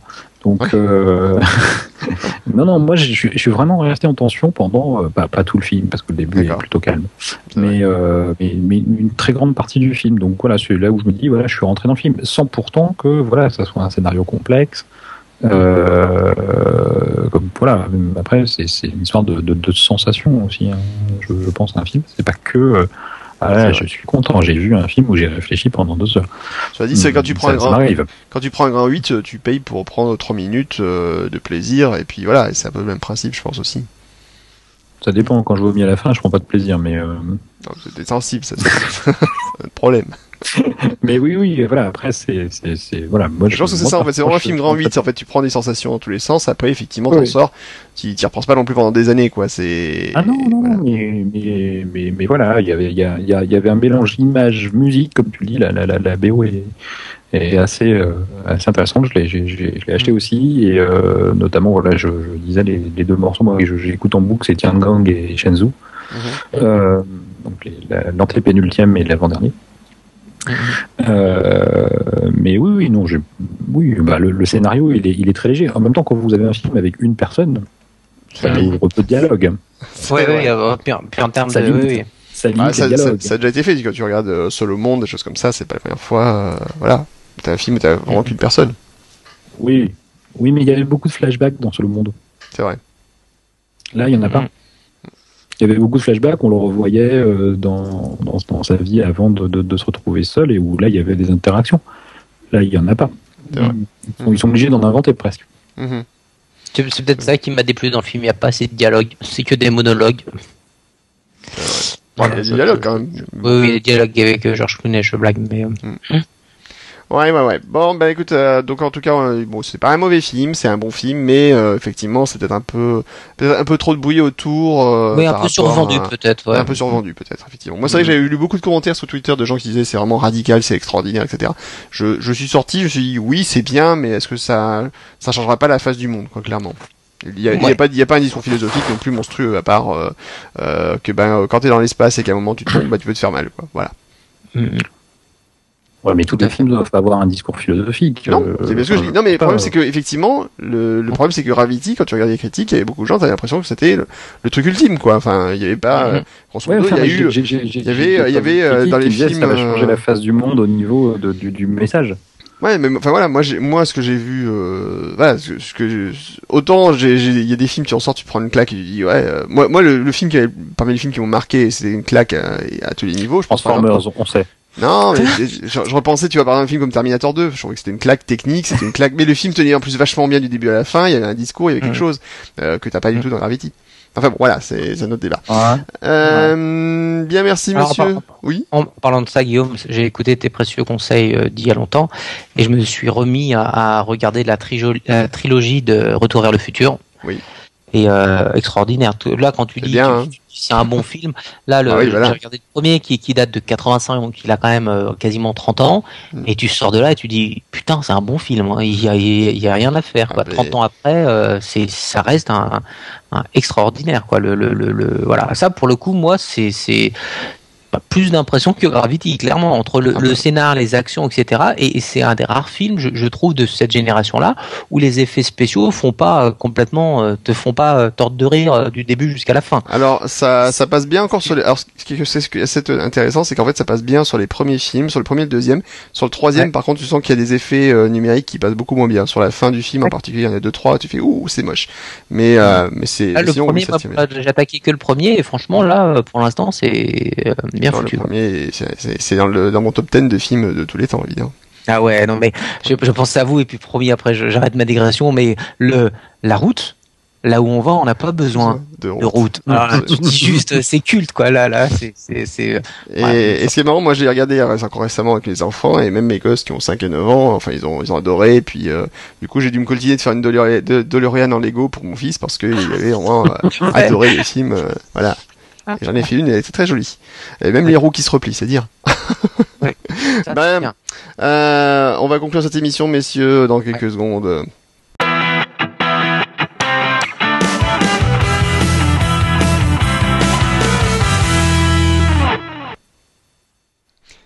La conclusion de cette émission. Bon, en fait, on n'a pas eu de courrier. Les gens sont sages, en fait. hein. Ils sont pas très. Vous n'êtes pas courrier, les gens. Pourquoi vous ne les écrivez pas? Alors qu'on a une magnifique adresse email. Laurent, quelle est notre adresse email Rappelle-nous. Podcast à 3hmp.fr. Ah, voilà, podcast à 3, 3 fr absolument. Euh, vous pouvez nous poser des questions, euh, nous dire que à quel point nous sommes beaux euh, sur ce podcast quand vous nous regardez. euh, oui, je sais, il n'y a pas d'image, mais quand même on est beau. Euh, nous poser vos, voilà, vous posez vos questions. Alors vos de sujets, tout ça, oui. En parlant de questions, euh, je tiens à m'excuser. euh, il y avait un auditeur qui m'avait posé une question. Il avait des questions à me poser sur le e-learning et j'ai un peu répondu et puis après plus rien. Donc euh, qui n'hésite pas à me recontacter. Je suis désolé, j'ai pas le nom là tout de suite sous le sous les yeux. Et puis on en discutera avec plaisir hors antenne, par mail plutôt que par téléphone. Mais voilà. Absolument. Et Laurent, Laurent Mourad, on a quand même pas, vous avez pas dit. Alors Thor, c'était comment Thor 2 Si tu dis tordu, Laurent, je sors. Évidemment, qu'il a- sors. Alors, Euh, écoute, euh, moins bien que le 1, mais ça restait un bon divertissement. d'accord. Laurent, on a perdu Laurent. Ah non, on me dit pas ça. Non, non, voilà, j'ai Ah j'ai- bon je t'ai donné mon avis. Non, mais, Laurent, je, je- je suis allé le voir avec Mourad. Encore une Qui fois. ça Ouais, Parce que le troisième larron n'arrête pas de poser des lapins, je trouve. il était un peu chargé en ce moment. ouais. Ouais, facile. Il a soi-disant un métier. Ouais. Euh, non, je- mais moi j'avais pas été un grand fan du 1. Le, le grand mérite du 1, ça avait été de me faire comprendre pourquoi la, la- l'implémentation de Kerberos euh, par les Nordiques s'appelait Enal, hein, je vous rappelle. hein, donc, euh, c'était son seul coup de génie. C'est quand, je- Ouais. quand on l'a regardé ensemble, souvenez-vous, je fais Ah, mais oui, évidemment, c'est pour ça. Voilà. euh, Voilà, toi, tu sors. euh, le, le deuxième, deuxième, le deuxième intérêt de, de Thor, euh, le, le- que ce soit le 1 comme le 2, euh, pour moi, c'est de voir Nathalie Portman. Et voilà. Oui. Bon, bah déjà, Alors, moi, ça c'était euh, rempli. ouais, ça, ça, Non, mais c'est- rempli, mais c'est- je pense pour c'est un héros que je trouve euh, fade. Oui, Mm. compliqué. Oh, non, il, encore une il fois, dans le intervient très peu. Il intervient très peu dans dans dans dans dans dans, dans le dans, dans dans le film. Au final, on le voit bouger dans tous les sens, certes, mais au, au final, il intervient assez peu, je trouve. Mhm. Euh, il a un super marteau qu'il n'utilise jamais, euh, ou très peu, très peu par rapport à ce qu'il pourrait faire. Enfin, si on prend un Batman euh, qui va utiliser tous les trucs qu'on lui, fournit euh, en long, large et en travers, le, le marteau de Thor, oui, il est bien. euh, on l'a vu voler quoi deux fois dans le film, Mhm. euh, dont une fois il le perd. Alors en plus, euh, enfin, il sait pas où il part et il finit par le retrouver, mais bon. Euh, non, Loki est très bien. Oui, c'est un, très très bon acteur. Heureusement qu'il est là. Heureusement qu'il est là. Ça devrait Ah, s'appeler Loki, pas Thor. Non mais D'accord. je suis désolé, c'est mon point de vue. Est-ce qu'il ressemble toujours Voilà, autant à Gad Elmaleh C'est toujours une question, en fait. Oui, toujours, Oui, toujours. toujours, mais beaucoup de sensibilité. Non, non, c'est c'est c'est. Non, non, il, il est, il est très bien dans le 2, Mm, mm, euh, alors que voilà, il est fast mm. Ok, ok, ok. Alors moi je voudrais faire une petite mention euh, particulière pour euh, Idriss Elba, donc celui qui joue justement Heimdall. Euh, alors pour pour ceux qui ont eu l'occasion d'aller au ciné récemment, c'est euh, le colonel dans Pacific Rim. Hein, donc voilà, euh, celui qui dit euh, première remarque ne me touchez jamais, deuxième regard remarque ne me touchez jamais, troisième remarque ne me touchez jamais. Donc euh, pour ceux qui ont vu le film, c'est très sympa. Euh, donc c'est lui qui qui joue qui joue donc Heimdall ici, donc le le le le- le gardien, celui qui voit tout. Et pour info, parce que je pense que du coup le film vaudra son, le, déplacement, euh, parce qu'il a joué aussi dans Prometheus, le capitaine de vaisseau, puis j'arrête là. Mais c'est lui qui jouera. Ah ben voilà. Euh, Nelson Mandela, la biographie sur la vie de Nelson Mandela, c'est Idriss Elba qui, euh, qui a été choisi. Je pense que ça va vraiment valoir le coup. Avec Ouais, un bah, peu de chance, voilà, ça va remonter, ça va remonter un peu le niveau. J'ai beaucoup aimé Pacific Rim, mais enfin, les trois films que tu as cités, pas non plus des, des, des films du siècle. Ouais, c'est pas les films du siècle, mais, mais en, tout, en tout cas, le jeu d'acteur d'Idriss Elba, moi je il, il est bon acteur, euh, il est bon acteur, il est mal exploité, c'est tout. Ouais, voilà, justement, c'est pour ça, lui, et encore dans Pacific Rim, j'ai vraiment bien aimé, mais la vie de Nelson Mandela, euh, avec lui dans le rôle principal, c'est sympa. Ça, ça, ça promet. Ça peut Voilà, être pas mal. ça peut être, ça peut être très très bien. Alors, comment ça sera traité, mais ça promet. Oui, ça peut le problème. Après, il faut quand même que le, derrière, il y, a un- il y a un réalisateur, quoi. hein. Ouais, Ah, alors, ça va sais être quand il va sortir son épée et qu'on va voir qu'il est aveugle. et On va se dire, mais Mandela, vous êtes sûr Mais bon. Bah ouais, mais bon, que tu veux. Ah, enfin, ouais. Là, aveugle, oui. Oui. Alors ici, les 14 heures avec le décalage horaire, c'est peut-être pour ça que j'ai du mal à la suivre, mais euh, Heimdall, il a une épée et il Oui. est aveugle. Oui, D'accord avec moi. Donc c'est ce que je dis. Si, si quand il joue Mandela, il commence à faire Heimdall, ça va être bizarre.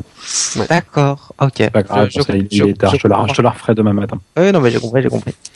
Enfin bon. En tout cas, moi, un- Nelson Mandela par euh, Michael Bay, moi, j'attends de voir. Puisqu'on est parti en, en live, hein, euh, euh, je vous recommande donc euh, de, de White House Down. Je sais, je sais plus s'il a été traduit le titre en français ou pas, mais euh, devait faut aller jusqu'au bout. Il n'a pas été traduit, hein, donc euh, c'est avec Jamie Foxx euh, et Charlie Charlie Tatum ou un truc comme Soit ça. dit, je crois qu'il a pas été tourné non plus. Hein. si, celui-là, celui-là, celui-là, il a été tourné et, et, et puisque puisqu'on parle de trucs qui pètent dans tous les sens, c'est un très bon moment. À ceux qui, ont- qui l'ont pas vu au cinéma, ça vaut le coup de de le prendre ou, ou de, de le louer parce que vraiment dans la catégorie euh, je, ça- je, je je fais sauter tout ce qui bouge, c'est pas mal. C'est vraiment un piège de cristal, mais euh, remis au goût du jour avec plein d'actions, plein plein d'actions, beaucoup d'humour et un scénario euh, euh, qui va bien à ce genre de film. Voilà. Eh ben, n'empêche que, tu vois, dans les Ben films non, qui ont c'est pas bon vieilli, moment. Qui est, à peu près, qui est à peu près aussi épais que celui de Gravity, tu veux dire. Euh, ouais, à peu près, mais, mais là, là, là, tu sais où tu vas, et franchement, Ah oui, si, tu aimes les, les, les films d'action, euh, bon, on en avait parlé l'autre jour, euh, Ah rien à dire. Hein, ouais, dans son segment d'acti, dans son segment, voilà, il est très réussi. C'est ça. Ouais. Euh, le... Cela dit, bah, tiens, tu parlais voilà, de... Moi, j'avais su regarder l'autre jour Piège de Cristal, et ben ça a pas vieilli non plus, c'est vachement bien. Comme quoi. Mmh. Bah, moi, j'ai revu le 2 euh, avant-hier, enfin la fin du 2, c'est pareil, c'est toujours aussi drôle. Ouais, Faut Ah. s'arrêter au 3, c'est tout. Quoi. oui, Ouais, voilà, c'est ça, exactement, voilà, voilà, voilà, c'est ça. Il y, en a, il y en a deux qui n'existent pas, c'est tout. Absolument. Ouais, surtout le dernier, quoi. Sur- Surtout Ah, le même, dernier. le, ouais, même le 4, hein, franchement. Oh, euh, Bah, le 4, en fait, il c'est fini. En fait, je me dis, tiens, c'est bizarre, c'est fini. Ah oui, c'est fini. Bon, bah, ok, pas grave. Il a, Ah, bizarre, je- mais, est noté, il est noté 6.3 sur IMDb là, au White House Down comme euh, comme on en parlait.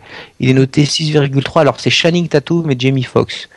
Et je trouve que c'est c'est pas mérité parce que vraiment encore une fois dans, dans sa catégorie, euh, je Oui, tire mais sur dans, dans, sa catégorie, après, c'est- si tu fais une note par rapport à plein d'autres films, il n'est pas non plus extraordinaire. Mhm. Dans sa catégorie, il est très bon. Ouais, vraiment un bon moment. Bon. Bon. Eh ben, White House Voilà. Down, donc, éventuellement à voir. Ok. Ouais. Euh, très bien. Bon, ben, messieurs, ben, on va s'arrêter là. On se retrouve très bientôt, peut-être. J'espère hein, cette fois-ci un peu plus tôt que la dernière fois, parce que c'est vrai que ça a été un peu long entre les deux dernières émissions. Euh, donc, on essaiera de faire mieux la prochaine fois, promis. On avait un gars qui était très occupé. Mais tu sais, c'est le problème quand t'es indépendant. Ah, ça, évidemment. Non non, mais après je. vous, je- bande de salariés, vous pouvez pas comprendre. Oui, oui, mais ap- après, euh, enfin, en même temps, je te rassure, nous, si ça nous arrive d'être occupé, non, non, après, c'était juste pour le plaisir de taquiner, euh, c'est, ça. c'est, t'aimes bien ça, hein, évidemment. eh ben oui. Coquinou. Mais Bon, messieurs, bonne nuit.